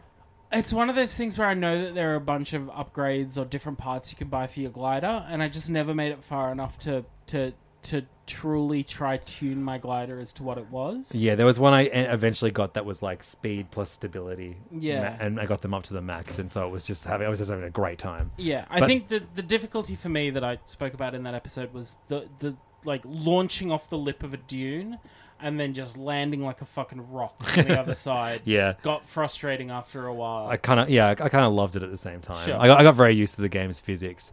There, it is the ultimate. Like I guess like when, when I compared to Breath of the Wild, I remember when they announced that at game the the E E three, and um, I think it was Awada, uh, or maybe it was Miyamoto. He was like, "Hey, you see that that mountain in the corner? We can go to that mountain." Um, and I now know it's it's actually the, the Nintendo developer who only works on Zelda stuff. I forget what his name is though. Link. Sorry, guys. It's Link. You're right. um, and uh, I loved about Zelda. Sorry, about Sable that I would see something like you know the the the the a skeletal head in the distance. And I'm like, what's that head doing there? Or this weird blinking light in the distance. And you would just travel over there. I got quite used to just being like, there's one weird glitch I had, which has been patched, um, is that my bike would never come to me. Um, you, can- you can hold down a button and, and you whistle and your bike comes to you instantly. Or one of my favorite things is you, d- you should yell the name of the bike, and I always loved Yes. hearing that. Simoon. Yeah, yeah, exactly. Yeah, yeah, so good. Um, but for a while, my bike wasn't coming to me, so I just got really used to just running around the map. And Yes. and you don't, you, you know, you- you're slowly working up your stamina. But there's a great moment in the middle of the map is just this like big skeleton of a like of some crazy beast that that once roamed the, the planet that you're on, and on as you you climb up the skeleton and then float over like you know der- various portions of, of what spine remains jutting out of the earth and there's a society of people that live like you know uh, there's houses and shops and all these things that live on this what remains of this creature. And it's just this enormous thing jutting out of the out of the world. And one of the most re- rewarding kind of like exploration moments i had playing a video game this year. The soundtrack is what makes me forgive every single Oh. bug. Because I could be so frustrated that like I was clipping through the floor or my bike wasn't coming to me or who knows what else. But every piece of music every every area you visit has a because there's a day and night cycle so everywhere you go has a 4 minute ish piece of music for the day Loop, loopable. Yeah. and then a loopable four minute piece of music for the for the night and it just there is you know i'm going to look it up quickly on my phone to, to make sure everyone knows if they if they're on the fence about this game and they just need to listen to a little bit of the soundtrack um, funniest moment for me in the game was the the, the main song Glider. glider which which uh, japanese breakfast sings. It plays as you first leave your hometown for the first time. And it's such a beautiful moment because it, and it but it keeps playing until the, the song finishes. So i had this 20 second moment where i was like oh my god what a beautiful song to start playing as i leave my house my hometown for the first time. Then i crashed and ate shit for 30 seconds while this beautiful song just kept playing. Um Ecria is one of the first places you'll visit um and the day and night cycle i think the night for the for the most part is like a few bpm slower um, like or, or like half the tempo of the of the day version, but they all build up to this like often they'll build up and then and then a guitar like an acoustic guitar solo will happen. They're very jammy and vibey like songs. So I've finished playing two of the worst gigs of my life this past weekend. Uh, yeah, I had a really shit New Year's Eve where I played to about 25 people in a 200 person venue. And the next day I played to about the same amount of people in a 400 capacity venue it sucked and i just had to keep playing and suck it up especially i was meant to play with one of my best friends who tested positive oh, I saw on new year's day an Oh. hour before we were set to play so he was like i can't come today and i just had to do the eight hour set by Oh. myself And that sucks so hard because he would have been so fun to hang out. with Exactly, for that eight hours. exactly, Oh, exactly. Joyride, shout out to you. Shouts to Joyride. Um, and uh, I finished the gig, and I was just like, that sucked so much. I'm going to listen to the Sabled soundtrack on the way home. Great choice. And so yeah, there is the Ecria soundtrack. The Ecria theme rules so much, and then even almost as good as that, and it's just guitar is Sansi. Okay. And that is just this like acoustic guitar, dun dun dun. It reminds a little, little bit of the microphones, Right. uh, from back in the day. Um, amazing soundtrack, by far my favorite soundtrack of the of the of the year. Although my number one game is a very close second, but yeah. uh, I think Japanese Breakfast did such a good job with the Sable soundtrack, and the team did such a good job with Sable in general. It's a really special game, and I think while I would describe all these games on my top ten as as great, good, excellent, awesome games, there's only a few of them that I would describe as truly special, and Sable absolutely is. Fantastic. That's my number two game of Yep. the year, John. It's God. I wish this was higher on my list, but my my, you know, as I as I outlined, my experience with it, Yeah, I know it's fair enough. Like that bug is just like so fucking shitty, absolute. and like Anything that causes anything that means you have to start a game over again is. Oof. Yeah, that sucks. It sucks that you weren't able to like I don't know, just write to them and be like, "Hey, th- my specific issue is this. Can you fix it? Yeah. Thank you." Um, hey, maybe you can. You should try it. Um, but yeah, like you know, in the end, you, you have to decide what kind of person you want to be for the, the rest of your life in Sable. And uh, I was gonna go like with like a troll answer and be the guy who just sits in a in a cave waiting for you to bring him rocks. like that, that's who I want to be for the rest of my life. But Hell I yeah. I chose the engineer who is definitely the person that you have the strongest connection to before you leave your hometown and the best conversations you have with other people in the game. They're all engineers too. Um, I would, you know, in my heart of hearts, I knew I should have been a map cunt, but I choose, I chose engineer instead. Um, so John, before we hit uh, number two on our list, No, dude, we're in number, number one. one, sorry, number one on our list, I want to go through our top ten Right. um, and obviously, we're going to go through it all so everyone can hear it. But also, I want you to let everyone know if you can fish in the game. Okay. So, right. number ten for me, Flynn, son of Crimson. You cannot fish, but you can punch fish. You can punch fish. Very Solar important Ash distinction. Was my number nine game. You cannot fish in that game. Tiger Trios, Tasty Travels. You can serve fish in the sushi, but you cannot fish for it to begin with. Olija, again, I think you can fight fish in this game. You're certainly on water. I'm sure at one point a fish jumps out at you, but Probably. I don't think you can fish for them. Dodgeball Academia, no fish. Sorry, everybody. Toem, you take photos of fish. I don't believe you can fish for them. Unpacking, I don't even know if you unpack a fish at any point in that game. No, I don't. No, mm, I think there's a fish-shaped plate. Okay, great. There you go. Cool, No fishing in Blue Fire and no fishing in Sable. man. I got Toem, no fishing, as discussed. Uh, Wildermyth, there is no fishing. Uh, for the Forgotten City, again, no fishing. Damn. Uh, unpacking, as discussed, you might be able to unpack a fish plate. A sable, That'd be so funny if you unpack a bunch of rods. yeah. Um, Sable, no fishing. Psychonauts 2, I have not seen any fishing in the game. Mm-hmm. Uh, so that's a no. Uh, Inscryption. There is one point where you take a photo of a fish, I believe, but there is no fishing further than that. Little Nightmares 2, there is no fishing. The Artful Escape, there is no fishing. Levins. Is this the worst year on record for fishing, Fishing games, you're right. Fishing minigames? Last year was so amazing for fishing games. Of course, uh, one of our number one net games of the year. Hades, you could fish in. Mm-hmm. Spiritfarer, you could fish in. Sakuna of Rice and Ruin. Carto, Finitopia Awakening. So many games that you could fish inside of, but uh, there was no fishing to be found in uh, our top 10 games of 2021, unfortunately. Uh, but let's talk about number one. Number one. I don't believe you could fish in this either, but you are you do play a bird, and a bird's favorite food is fish. A bird and at one point, you beat the fish out, of, beat the shit out of a frog creature. A bird is a kind of fish. That's Um, true. It's a fish of the sky. Um, it's Death's Door. It's Death's Door. Acid Nerve developed this game. Devolver Published- Digital published, by it. Devolver. I'm surprised that it's your number one. I don't know why. I know you loved it as much as I did, but I just I don't know. I, for some reason, I was just like, this is so such a me game that I was. I just Do you want to know why? why I do want to know why. A, the whole package itself is fantastic. The soundtrack's amazing. The art is amazing. The, the combat is great. The exploration, the worlds you go through. Games, it's for a lot of the time, it's not just what you're playing on the screen, but your experience in the real world of that game. What set this game apart from every other game that was on my list is the sense of camaraderie that existed between you and I playing this game Yep, I get that. that's what made it number one for me is is messaging each other going have you done this have you worked out that oh my god i just so true. achieved this oh i got the like as cheeky as it is like not knowing how to get the final weapon in the game and taking a screenshot and sending it to you and being like, "What do you think of my sword?" Yes. And being like, Shit- fuck you. How do I get that. it? And you being like, "I just finished this boss," and me being like, "God fucking damn it!" I'm like, "Ah." That for me is what made this my game of the year. There's another podcaster, Andy Cortez, uh, from Kind of Funny, and he was uh, tweeting about how much he loved Death's Door, but he couldn't, for the life of him, figure out how to get that final weapon. And I was like in bed about to go to sleep, and I'd just gotten it that day, and I was like, "Here's how you get it, dude."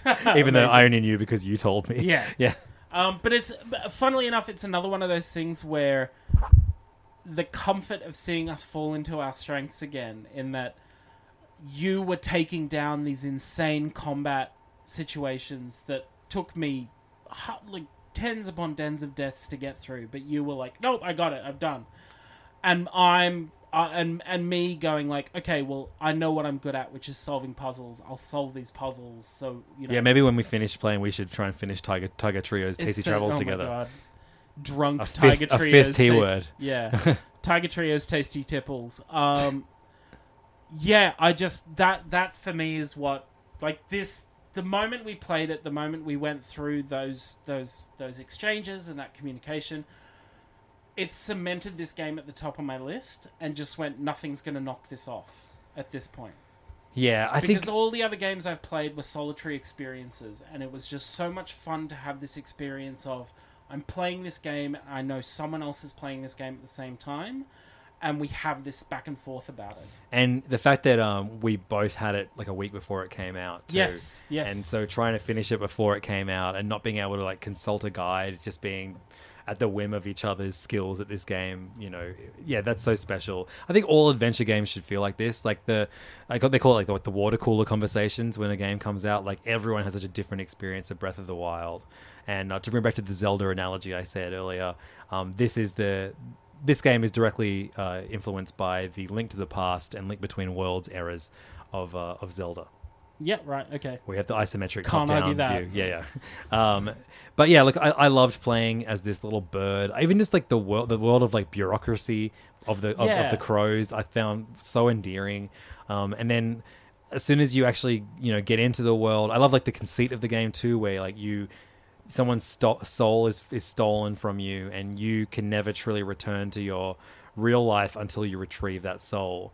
Um, and so, in order to re- retrieve that enormous soul that was taken from you, you have to take the souls of three other monsters in the world. In the world, and each of them, like you know, the masters of these weird domains.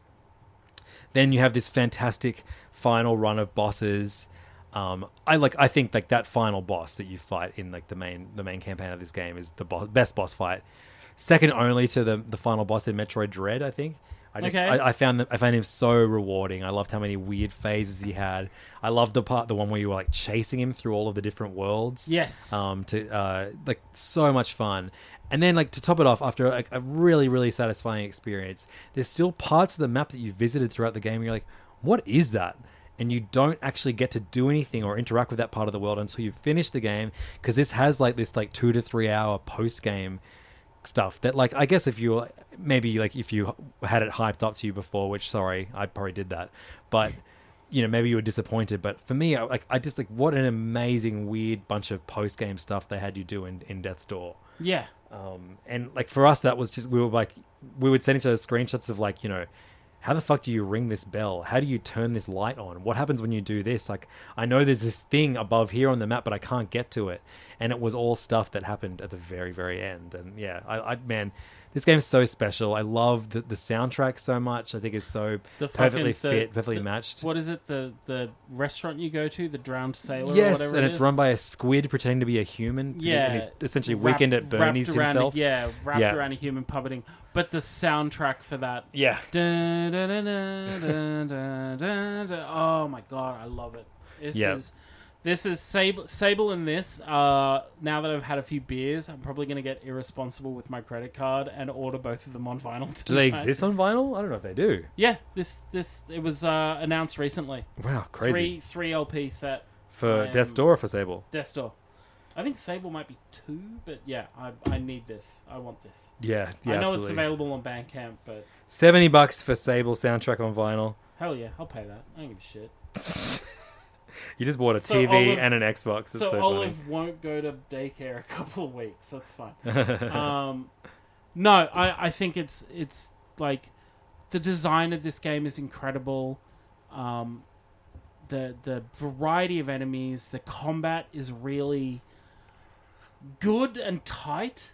Like I've noticed, like there there are games I've played where I'm like, your dodge roll is just not tight enough. With Yeah, absolutely, This, yeah. it's perfect. Um, yeah, I- I just, I mean, I know, like, obviously, you know, during the comparisons of Zelda Link to the Past and Link Between Worlds, I don't have that experience. I don't really, you know, I don't have the, the background on a game like this. But taken at face value, this is still an amazing game. And one of those games where Yeah, you definitely don't need to have played a Zelda game to appreciate Death's Door. not, not as much of a litmus like unpacking was my litmus of intelligent pushing forward of game design Death Door was my litmus of this is a fucking good game. How could this not be on your game of the year? Yeah, list? yeah. For me, it's like I don't think it does anything particularly new.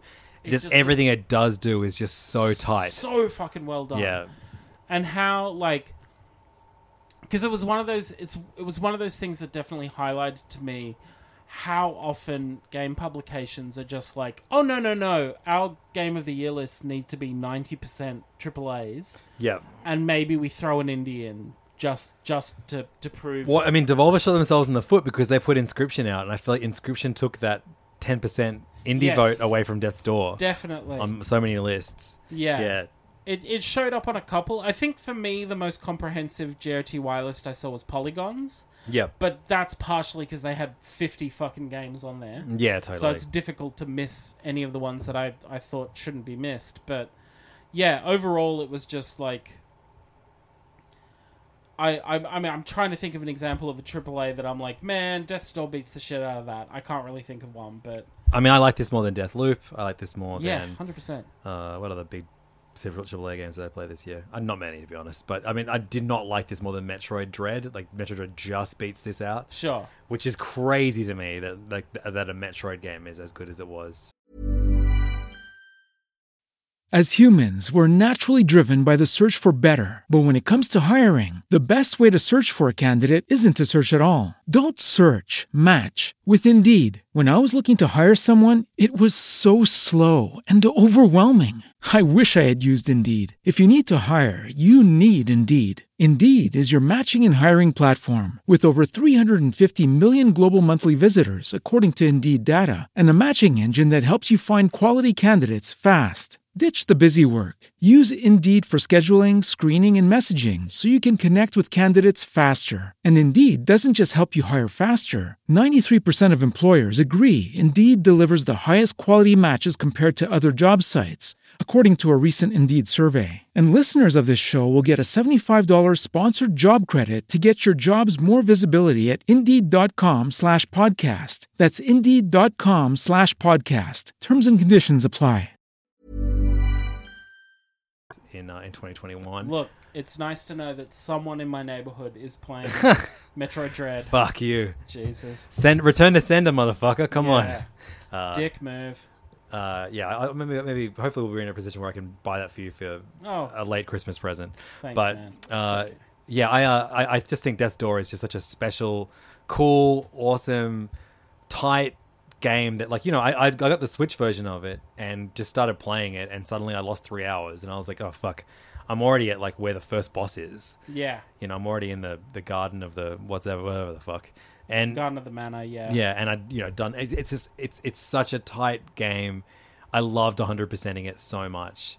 Um, again, really rewarding as you like do all the challenges and you upgrade your magic, which gives you like stronger attacks. I probably will never do the run you need to do where you only use the mop or the umbrella, sorry, the, The umbrella, umbrella, instead of yeah. a sword to get the true achievement. Nah, that's But- yeah. But uh, like I, I had a great time actually completing everything that was to complete in the game itself. I loved I loved finding all of the um the seeds, and I loved that mechanic of find the seed, plant the seed, the the seed grows a flower. You can eat the flower for health. Yes. It's also it was you you only ever really encountered story when you you met up with the bosses. which meant Was it that, story? It was just them like giving, like insulting you. But it was what what I mean by that is, it was a funny game at the right moments. Yes. because when you had those interactions with the bot, like the the the grandma boss, the one that the first line she says to you is "You little you shit." You little shit, So good. amazing, amazing, so but like after after an hour or two hours of like combating your way through the manor gardens and, and navigating your way through the manor and all that kind of stuff to be met by this lady and have her say you little shit Yeah, I loved it. l- I, I just lost it. It was so funny. It was so good and so well timed. Um, yeah, I there's just there's so much to love about this game. Um, for the aforementioned reason you said is it, it's not pushing anything forward. It's just doing stuff that's been done so well that it becomes its own little thing. Yeah. Shouts to Death's Door. Big wow. shouts to the Death's first Door. ever joint number one game on all the small games. Huge milestone. That rules. I'm so Uh, I'm so happy. Well, interesting. Interestingly enough, I will I will bring it up now. Uh, I ran a little poll in our Discord oh yeah, great. to see what their game of the year is. Um, we had 11 respondents, which means there were 66 total possible points to do. Uh, and by far, Keep in mind, uh, John only ran this with very little time to actually do. yeah, So, I, I kind of I launched it initially, and then COVID happened, and I have a daughter, and I forgot. so um, I, I really could have put more effort into this. So to the eleven people who I hope are listening, thank you very much for putting your votes in. Um, and if if this is run next year, then I, I definitely hope more people get involved because it's always really interesting. But I think it's a it also is an example of just how diverse the amount of stuff that came out this year was. So in first place, a very very clear and easy first place was Death's Door with 18 points. Shouts to the Discord. Shouts to the Discord. Synergy, baby. In second place with 8 points, a very clear second place was Loop Hero. There you go. Third place, which had 4 points and then gained one tiebreaker point to put it up to number 5, was Alika. Uh, and then I guess combined fourth place uh, with four points each are Forgotten City, Inscryption, and Dodgeball Academia.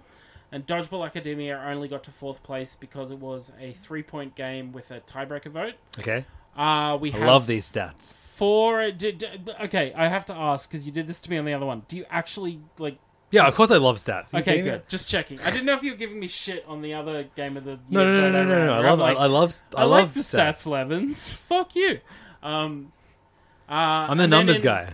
And then in combination fifth place, I guess I don't know how you do this, but three points each. Ender Lilies, Bowser's Fury, Solar Ash, and Flynn Son of Crimson. We have five with two points, which are Wild at Heart, Tails of Iron, Mundaun, A Day, and Crumble. And then we have three one pointers, which are Artful Escape, Beast Breaker, and Critters for Sale. Hmm, a few games that we didn't play on that list. Uh, yeah, a couple of games I didn't play. A couple of ones that I'm I'm glad got a shout out on that list.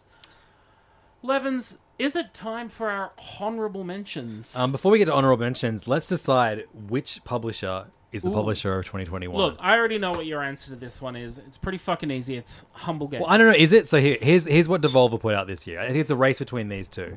Devolver released Inscryption, Mm-hmm. My Friend Pedro, Ripe for Revenge, the phone game, Bli- Okay, that was a good one. Blight, Actually, Blightbound. You're adding it to your honorable mentions, though. yeah. Uh, Death's Door, Boomerang X, Phantom Abyss, Essays on Empathy. Mm-hmm. I think that's all. And uh, Loop Hero and Sub Rosa, and Olija and Minit Fun Racer. Interesting. Okay, it's a pretty big year. pretty big year. Um, Humble Games, we have. Um, okay, I was just going to pull up their games here. Archvale, which neither of us played, but apparently is quite fun. Uh-huh. Um, Unpacking, Unsighted, Flynn, Son of Crimson, Dodgeball Academia, um, and uh, they were involved in the publishing of Toem as well. Right. That's a pretty big year as well. Should we just say they're tied? Big tie. Okay, they're tied. Humble and Devolver, congratulations, you're tied. Good one, guys. You tied. um, cool. They also put out um, Next Space Rebels, Into the Pit, The Wild at Heart, Okay. Um, which I which will show up on my honorable mentions. Yeah, of course. So yeah, they, they, they- look, they had, they both had very very good years. John, it's almost time to do our honorable mentions, but I need to take a leak first. So let's take a quick break, which no one else will find out about unless I told them, which I did. Okay, we're here with some very special guests. We have Archie Levins Hello. and Tilly Levins. Quick into the microphone. Hi. Um, Archie has brought his R2D2 uh, Tamagotchi, but you need to ignore it. Ignore it. Put it in your pocket. Archie, put that R2D2 Tamagotchi in your pocket, or I'll make you eat it. because it's time for you guys to give your top fives of the year. Um, Archie texted his to me, which is a sentence that feels weird to say, but that's how you that's how you got it to me. So Archie, you've written down your top five games of the year. I didn't specify indie games. I just said, tell me your top five games of the year. So Archie, go through your top five. Go. Running your parade. So Rain on Your Parade was a game that we played on Switch. It's on everything. You play as a Cloud. and what have you got to do? Rain and ruin stuff. Yeah, you got to you got to ruin stuff as a cloud. Um, why did you like it? It's funny, right? Yeah. um, all right. Next on your list is Animal Crossing. specifically the Happy Home. What is it called? Happy Island Paradise. Happy Home Designer and and it's on New Horizons. Yeah. So we had fun with that one. I think what's funny about Animal Crossing is that we started playing it last year and we just stopped playing it, even though every other person in the universe was obsessed with Animal Crossing. We got over it, but then this year we just got right back into it and uh, loved it. Yeah, and had a millions of cockroaches in our house. Um, okay, next on your list is there is no game. Wrong dimension. So there is no game wrong dimension. Uh, I put it as an honorable mention for me because it came out last year. It was on John's game of uh, top ten games of the year last year as well. Why did you love There Is No Game Wrong Dimension so much? Funny puzzle game. Great. Uh, next on your list, number four, Archie, you wrote. WarioWare, get it together. So even though it's a not published as an indie game, I would say it's absolutely a small game because it contains hundreds of small games in it.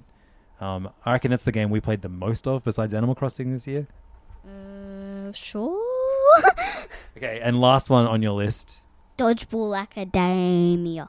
excellent, and uh, that wa- that came. I think it was my number six game of the year that I just, that I just talked about. Then, Okay. W- why did you like it? The music, Uh, yeah. everything. Yes. Yeah, that was a good game. Excellent game. Okay, thank you, Archie. Tilly, make your way over to the microphone. Uh, we're going to go through your top five. You wrote them all down on a piece of paper. And um, Tilly is five. And I, if you need help with, with reading the writing, I can help you. You ready? Okay. What was your What was your first one on here? Wah. Hoa. So Hoa is spelled H O A, and I talked about it on the show a long time ago. It was made in Vietnam, and it is a platformer game where you play as like a like a, f- a forest spirit kind of fairy thing. Yeah, yeah. And and we played that every morning before school for a few for a few weeks, and you loved it. What did you love the most about it?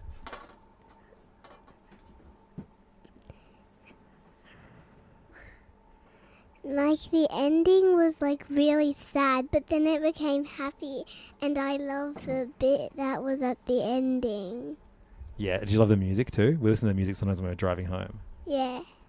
Okay. What's next on your list? Do you know what that word says? It starts with a B. A bo- bow.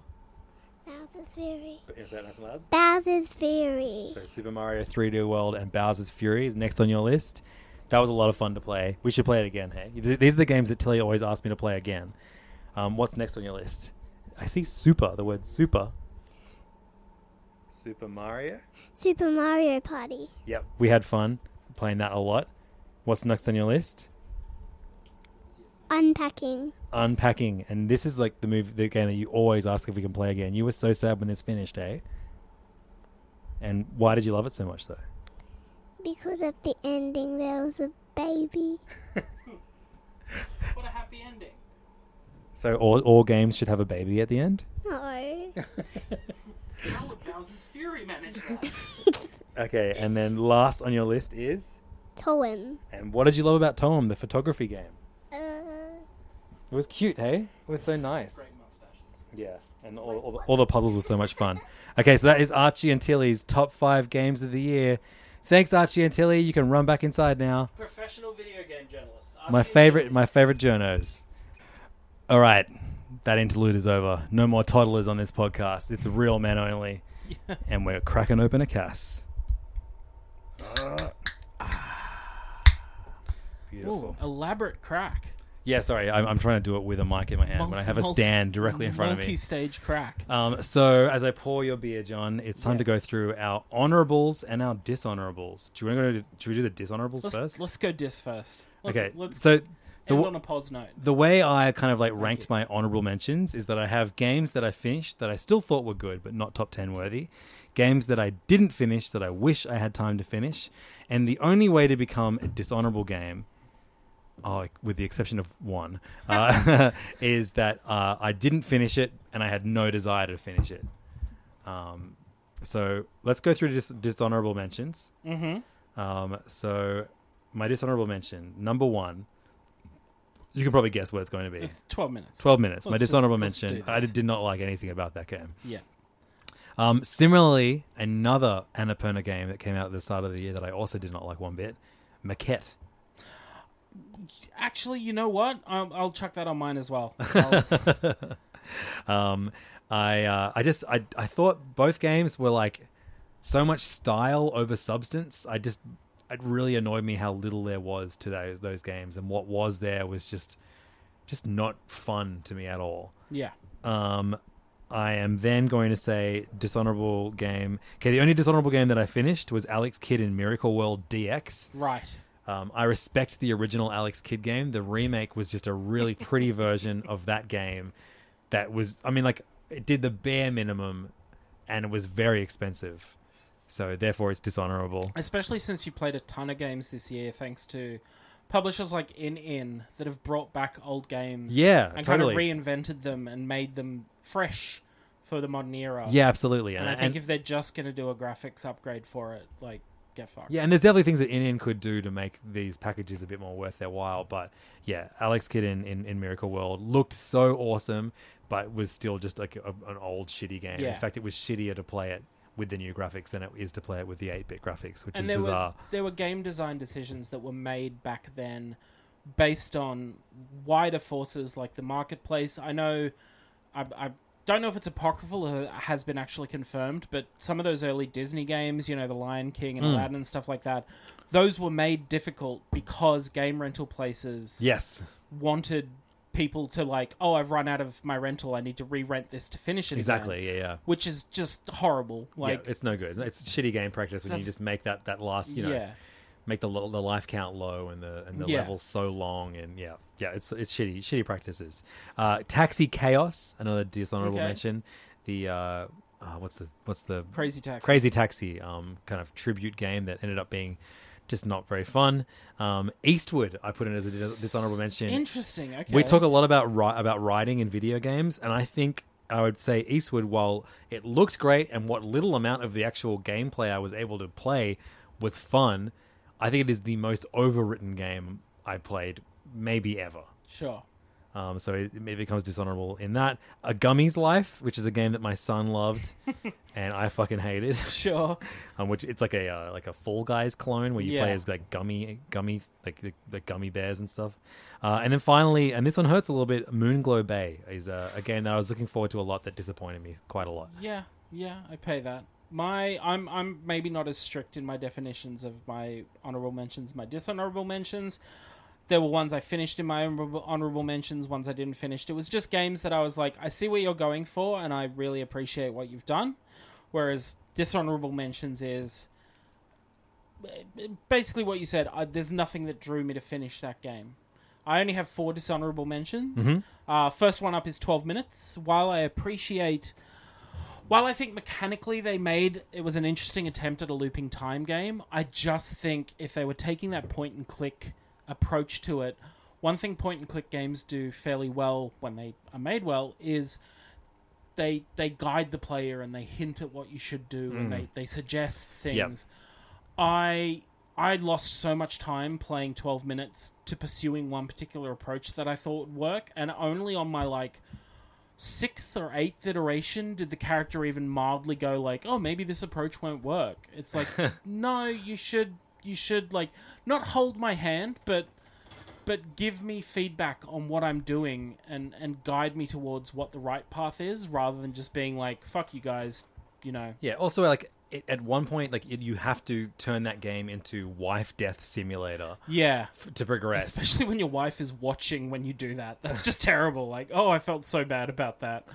Um, and just as as we mentioned earlier when I was talking about Artful Escape, woefully uninspiring celebrity Like, voice. Cast. Why would you get Daisy Ridley, who is British, to come and do an American accent in a game? It makes no sense. But why? would- Why would you get Willem Dafoe, who was like Hey, one of Hollywood's don't go there. crazy dudes? Yeah, yeah. To just do this pedestrian fucking bad cop. Where's the watch? Yeah. Yeah. Like just it just overall was felt terrible. Um I agree as well with Moonglow Bay. I was so excited for that. I mean, look, we we just Hey, went you're right. The only game you could fish in this year. yeah, and it was it's- disappointing. It's, on our dishonorable list. I mean, the fact that it launched with a ton of bugs in in a Sable kind of style was was disappointing, but overall it just wound up feeling Charmless to me. very very Yeah. charmless very like i mean one of the things you're you're tasked with doing in the game is rebuilding the community you're in and they gated that rebuilding so effectively that i was like I, I just I got so frustrated trying to follow the the objectives that were given to me that I was like I don't want to play this anymore. Fuck this game. Maquette I agree with as well. Again, you had another pair of celebrity voices. It was Yep. who was who was in Maquette? Uh, the guy from Jurassic. Uh, oh, Bryce Dallas Howard. Yep. Yeah, yeah, yeah. And I can't remember if the guy was famous as well. I really liked the puzzle. Um, I really liked the, the the sort of the the conceit of the puzzle mechanic that they had going. Um, but I still think something like Superliminal did it better Hmm. in a way. And just the story, I was so exhausted about this whole. Well, the thing. like- You would do like ten minutes of puzzle solving, and then you would have to endure like double that of story stuff. Yeah, and the story stuff wasn't particularly didn't really flip any switches for me. Yeah, it's like oh, a, a you know a, a hipster couple falling out with one another. Boo hoo. um, and then my final dishonorable mention, which I avoided talking about on the podcast when I did it, apart from mentioning it once, it was the Magnificent Truffle Pigs Oh yeah. the shit. second game released by AMC Games, um, which you know AMC the the Cinema the, train. the channel that's No? famous for like Breaking Bad and Oh, of Better Call Saul yeah, yeah, and stuff like that. Um, uh, they've released their game. They they have a they have a game subset now. This was the second game they released. It, it's a um, it's a walking simulator that's based simulator that's based around metal detecting. I was excited for it because I was like, hey, I like metal, I like walking sims with goofy conceits to them. This just it did everything it possible to stop you from playing the game. Like every time you discovered something, there would be a three to five minute radio or text conversation between your character and the other character who's searching. That was just like, oh, you discovered a badge. Oh, I wonder if it's for a local rock band. What would you call a rock band if you had one? I'm like, shut the fuck up. I don't care what Yeah. either of you have to say. It I of- want to just get on with metal detecting. It kind of goes back to Eastward. Like I, Yeah. I, I didn't really like. You were a bit more. We, we were way sorry. You were way more critical of that when we first reviewed it. Mm-hmm. But you were much further in the game than me. I assumed that everyone was so fucking talkative because it was. I was still in the, the you know tutorial part of the game. But as I progressed, it never waned. Like you talk to any character and they have, like you have to scroll through like fifteen paragraphs of dialogue with every like little interaction you have. It was so tiresome. but still, the bonus with Eastward was you could hit a button and speed the Sure, yeah, thing yeah, up. yeah, yeah. You couldn't do that in Magnificent Truffle Pigs. That's annoying. Yeah. I played half an hour of this game and I put it down and was like, I'm never touching this fucking game again. I'm, I'm, never, so never annoyed eating I truffle it. or pork again. Yeah. Um, Magnificent or not? it it just I I was yeah that bummed me out so hard. Anyway, dishonorable mentions. That's the end of the dis- dishonor. Now we move to the honorable section. Yes. So I have broken mine up in two sections. One, I have honorable mentions of games that I finished um, and uh, and loved, but like you know, I, I really enjoyed them, but they're not in the top ten. Just didn't make top ten. So they are Hoa, um, as mentioned earlier by Tilly, uh, the Vietnamese made uh, very Studio Ghibli inspired um, platformer adventure game. It was really really sweet. I think it is a bit too short, and my biggest problem with it, with it was out to Too Short. the most uh, exciting the most exciting part of the game is this, big chase scene but instead of doing it you just watch a video of your character being chased Lame. uh, i thought that was a really baffling decision so it, gets, it gets docked a lot of points for that but overall i would recommend it uh, um, which is a game where you play as a, uh, a, a frog it's a black and white course. uh, if you like celeste this is a uh, you know a, you know another very very brutal platformer uh, i had a really good time with that um, Bonito Days, Right. which is the uh, Super Monkey Ball. Look, Super Monkey Ball released a like a kind of like updated port of one of their early, like a collection of all the early games on uh, on all consoles this year.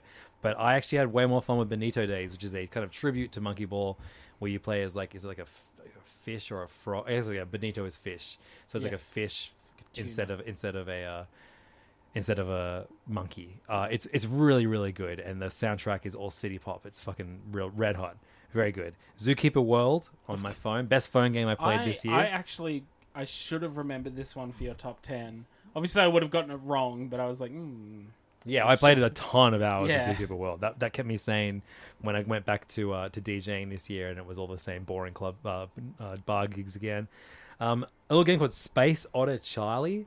Yep. Okay. I, think remember you, I think you would really like that, man. remember you talking about this. It's one. like a really cheap kind of like space adventure game where you play an otter in a spacesuit who gets around by kind of like blasting air in the opposite direction of where you're facing. sure. So it's a very interesting way of moving around. There's very fun, pretty simple puzzles to solve, lots of fun things to unlock. I really liked it. Okay. Um, then there's Turnip Boy commits tax evasion. Mm-hmm. Um, that was like a fun three hour experience. I Yep. don't think it belongs on a top 10, but I do think it deserves mention as a really fun three hours that I had playing a video game this year. Okay. Really witty, funny little Yeah. game. Yeah. Great soundtrack too. Great soundtrack, absolutely. Uh, Rain on Your Parade, as mentioned by Archie earlier in the episode, um, a kind of almost like Untitled Goose Game esque game where you play as a rain cloud. Um, fun meta video game references. Uh, it's on Game Pass. Uh, I would recommend it. It's cool. Yeah, it's a, it's a bit it's a bit on the sloppy side in terms of like you know like the way they've like they've made the game, but I think it's pretty forgivable given how fun that game is. Yeah. Um, Little Nightmares 2, I put on here as well. A little special see it. out. Not exactly my cup of tea, but I had a good time with this one. But a good tea nonetheless. And finally, Labyrinth City, which is a uh, almost like oh yeah. Where's Wally, the Yeah, yeah, maze, yeah. the game. Um, you just kind of like make your way through a big maze. It's like a moving picture book. It was really Yeah. charming, uh, very well made. Just a very simple concept. Yeah. Um, I thought was great. Now for my unfinished but honorable mentions, I have Deltarune Chapter Two. Uh, I just did not get the time to finish this in the last month, Sure. um, so unfortunately wasn't able. I'm sure it would have found its way onto my top ten had I finished it. Um, Unsighted, I talked about um, an episode or two ago. Um, just it tried to do way too much. I think it's a really cool Metroidvania. Combat's so fun, but I found it stressful both in the way it it just introduced way too many mechanics and menu options, and also in the timing, uh, the time mechanic where where people can die in that game if you just let them let enough time pass. I find that really stressful. Um, Chicory. Now, earlier in the episode, I talked about how much I loved Wandersong a couple years ago, and uh, that's made by the same guy, Chicory. My son and I played this together, and we had a great time for the first three hours, but it just kept going. And I think really overstayed its welcome. Maybe I wouldn't feel this way if I wasn't trying to play it with an eight year old, but we had such an excellent time with the first three hours of this game, and we are well into the sixth or seventh hour now, and I don't feel like we're anywhere close to the end, and we may not ever finish it, which is a real bummer. I think it's a really cute and fun Zelda inspired coloring adventure. Um, I would still recommend it if that sounds appealing to you. Just you know, be warned that it is a lot longer than I think it should be. Um, so too does another um, Humble Games published game called The Wild at Heart, which is like an indie take on a Pikmin game where you're controlling lots of little critters and getting them collect things for you. Um, again, I loved the first few hours of it. So did my daughter, um, but again, it just went on and on and on and on. And now, like in order to do anything, it just takes forever. So I'm, I've kind of fallen out of love with that one. Umurangi Generation photography game made by Maori New Zealander. Thought it was really sick uh, aesthetically, but lost me um, a couple of chapters in. Um, Shovel Knight Pocket Dungeon, really really fun, um, really really fun, and uh, like I, I just prefer like Shovel Knight as a platformer. But I thought there was a lot a lot to love about Shovel Knight Pocket Dungeon. No More Heroes three. I only ever played the first boss and just kind of stopped at that point. um, I know if I dedicated the time to getting good at this franchise, I would love it. I just didn't have the time to do that this year. Same with Psychonauts 2. I'm sure if I gave that time that game the, ga- the time it deserved, it would be in my top 10. Garden Story, again, a matter of time. Loved it what I played of it, um, but it was a much bigger game than I was expecting, and I was not ready for a massive game. Boomerang X, I got very close to the end, but I am shithouse at first person shooters. Sure. But that is a very cool and fun game. Kaze and the Wild Masks, a very fun take on a Donkey Kong Country platformer uh, that I just never got around to finishing. Sir Lovelot, um, one of the funner platformers I played this year. Very fun, simple conceit where it's like almost like an inbuilt kind of uh, like speed run mode where you have to be as quick as possible to make it from the the bedroom of one princess that you're fucking, I guess, to the bedroom of another princess that you're fucking via a bunch of obstacles. Um, and uh, then we got Loop Hero, a game that I recognize as one of the best games of the year, but didn't do what I was ever looking for in a game this year, so I didn't put in the time that it needed. Sure. Finally, Cyber Shadow, another game published by Yacht Club Games, who do the Shovel Knight series, I thought was really, really good. Just a lot more difficult than I was expecting, with a lot less forgiving um, checkpoint system than I needed for a game like that. Sure. Yeah, so those are my dishonorables and honorables. John, how about you? My honorables are starting with an airport for aliens currently run by dogs. Great, good game. Um, which I think is just. It's just such a, an an incredibly sweetly dumb idea that they had so much fun with. I love that it's just stock photos of dogs. The the dialogue that was written was great. I've yet to finish it. Um, but I think it definitely deserves. I mean, it- this is a lot of my honorable mentions are games that I thought were great that just didn't make top ten. sure, essentially. exactly. That's how I feel too. Yeah. Um, next up is Loop Hero, Mm-hmm. um, which I acknowledge, like, what a fantastic reworking of so many different game genres and, and fitting them together like puzzle pieces to make this really interesting, cool experience. Um, next up is Say No More, uh, which gameplay wise is incredibly simplistic. It's literally a one button game, but as I was talking about earlier in the episode, games that have real kind of messages that land for me, this falls under that category. Uh, it has this really great, like, oddly anti-capitalist, anti-work message that that just resonated with me. I mean, there's a I have a screenshot of a fantastic bit where a guy's like, "You don't need work to self-actualize. Work lazy." And I really want to like laminate it and put it up in my office somewhere and get fired. Um, Olija comes up next. Yep. Um, I think it's just it's it's what I call the hottest 100 issue, which is it came out so early in the year that I I should have revisited to see. John, when was the last time you voted in the hottest 100? Oh god, years and years ago. but the the concept is the same of like a song that is released in January has very little chance of getting in the hottest 100 Sure. because people have moved on by then. But also, like everyone wants games in January because it's when we need them the most. Oh, of course. But when it comes time to put together a best list, the games you played in January, you're like, eh, did I have that much fun? Yep. I'd love to revisit Olija and, and get another read on it. Olija, Olija. Genesis Noir is up next. Oh yeah, I never played that one. I know you never. I don't think it's a game you'd particularly enjoy, but More like Genesis. No. yeah, I mean it's a Genesis yes for me. It's a point. It's a it's kind of a point and click adventure game that I think what an incredible swing for the fences by combining like a great design and art style with kind of jazzy noir sort of ambience to it with a detective tale that's telling the story of the the origin of the universe uh, just just wild what they did with that game uh, next up is Head. Um, yeah, I, was- I was like wondering, were you going to put this on on your top ten to spite Yeah. me because I couldn't play it? it's not a question of spiting you. I think it was just it was a really fun little platformer that one of those things where it's like it, it has a conceit behind it and it just plays with all the different ways you can create puzzles out of that conceit was very satisfying to make its way through particularly like it it, it had a couple of puzzles in there that i was like the solution to it was the simplest option possible and it took me minutes to find that out and when i did i was like that pleasurable forehead slap Yep. um, next up is Dorfromantik Yep. just uh you know this was one of the games that i picked up and played based on reading some game of the year lists some games of the year lists this year it was on my radar before that but seeing these people talk about it was like i really need to give this a try i think it's just a fantastic little puzzle game it's really calm i think archie would love it so definitely keep an eye out for a switch release for it Levins Yeah. Okay. Cool. We'll do. uh, next up is uh, a like a, a rarity for this list, a game that I finished. Out of this list, I finished Say No More, Olija, Genesis Noir. This next game and one of the other games that I've got. Oh, two games I've got actually. I actually finished a fair few. Okay, I'm gonna sh- just keep going. Hey man, you did okay. Uh, next up is Mundaun. So that was that like very weird horror game that I played where all the art is done in pencil Yes.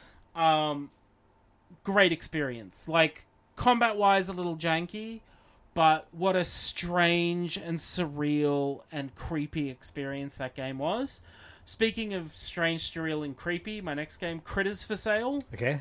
wild weird um that's the game that like for some reason the lead singer of death grips shows up in and i could never quite confirm if it was an official um an official cameo or if he was just thrown in for whatever reason it's the one with michael jackson in it as well Oh yeah, that's right. this is I don't think it's come out on anything but PC, but if you get a chance to play this game, play it. It's so strange. It reminds me of like some of the older hypertexty kind of games I used to play in the early Mac era, like uh, Deja Vu and and stuff like that. Cosmic Osmo. Uh, Turnip Boy commits tax evasion. Same reasons you listed. I think it was just a, a nice short experience. It was very funny. Had a great soundtrack. Um, there's there's like DLC coming out for it. Really? Yeah. It's That's awesome. it's like set on a train. You're like fighting your way through a train essentially. Okay, I'm in. Yeah, wild. I love trains. Uh, next up, My Friend Pedro, Ripe for Revenge. That's the iOS release of the game. Um, I think it like it it took a lot of what frustrated me about the the Switch or, or general console release of My Friend Pedro, and just got rid of it. Like it works so much better as a, a touchscreen swipe. Man, that was so game. much fun. I, I, I'm, I'm kicking myself for not going back to it. I like, I only played like the first ten levels or so, but that was a good time. I I finished the game and then circled back and got like as many three star levels as I could. That's kind of how much fun I was having Yep. with it. And finally, borrowing from you, Rain on Your Parade. Um, I I don't think what it was doing was necessarily like as revelatory as some of the other games on the list, but I just love the way it went. It just iterated over and over and over again on this gameplay mechanic it had. Um, it had such a sense of humor about it. Like one of the levels, like obviously there's the the the one level that a lot of people reference is the Metal Gear level, Of course, yeah, that was so um, much which fun. is such a Yeah. great homage. But I love that one of the levels, Cloud, Cloud. yeah, Cloud. I love that one of the levels was like a horror movie level where you're the villain and you have to stalk people. Yes. Um, just I think it just yeah, it's it's it's riffing as a game essentially. Like Yes, we yeah, have this totally. mechanic. What fun dumb thing can we do with it? I think they just did that so well. Uh, and that's it. That's my honorable mentions. Yeah. Great. Uh, Like I said, the amazing year for video games. Yeah. Indie, indie video games So in good. particular. And like if you if you saw an outlet put out like a top 10 that didn't have a single indie game in it, shame them. Yeah. Cancel them. Yeah. They're out. They're done. Finished. Do a do a do a Jared Leto as Joker. Come in an envelope and mail it to him. That's right. Cleanse, cleanse yourself. Come in an envelope and cleanse yourself of that of that outlet. Um, this has been a long episode. Whew. I What- because we kept cu- cutting and coming back. I have no idea how long we've gone for, Sure. but I we we've got to be assume like three and a bit hours at this three and a point. half. Yeah, even. roughly. Yeah, Getting there. Um, but uh, a magical experience. This is always my favorite favorite part of the year. Um, and we are actually going to keep recording. John and I are going to go make some hot dogs, then come back into this hot office, this hot thirty something degree office. Hopefully the sun will be down by then, so it'll be lovely. Uh, we're going to keep having beers, and we're going to record the long awaited Hollow Knight special of all the small games Patreon. The uh, I feel like of all the games that we've that we've talked about on the podcast, Hollow Knight is probably the most beloved. So we're going to do a special all about Hollow Knight, um, and uh, I imagine we're going to talk about any number of other things in this yes, episode. there will be tangents. because we have a small little announcement to make, and that is that this is kind of the last episode of all the small games for a while.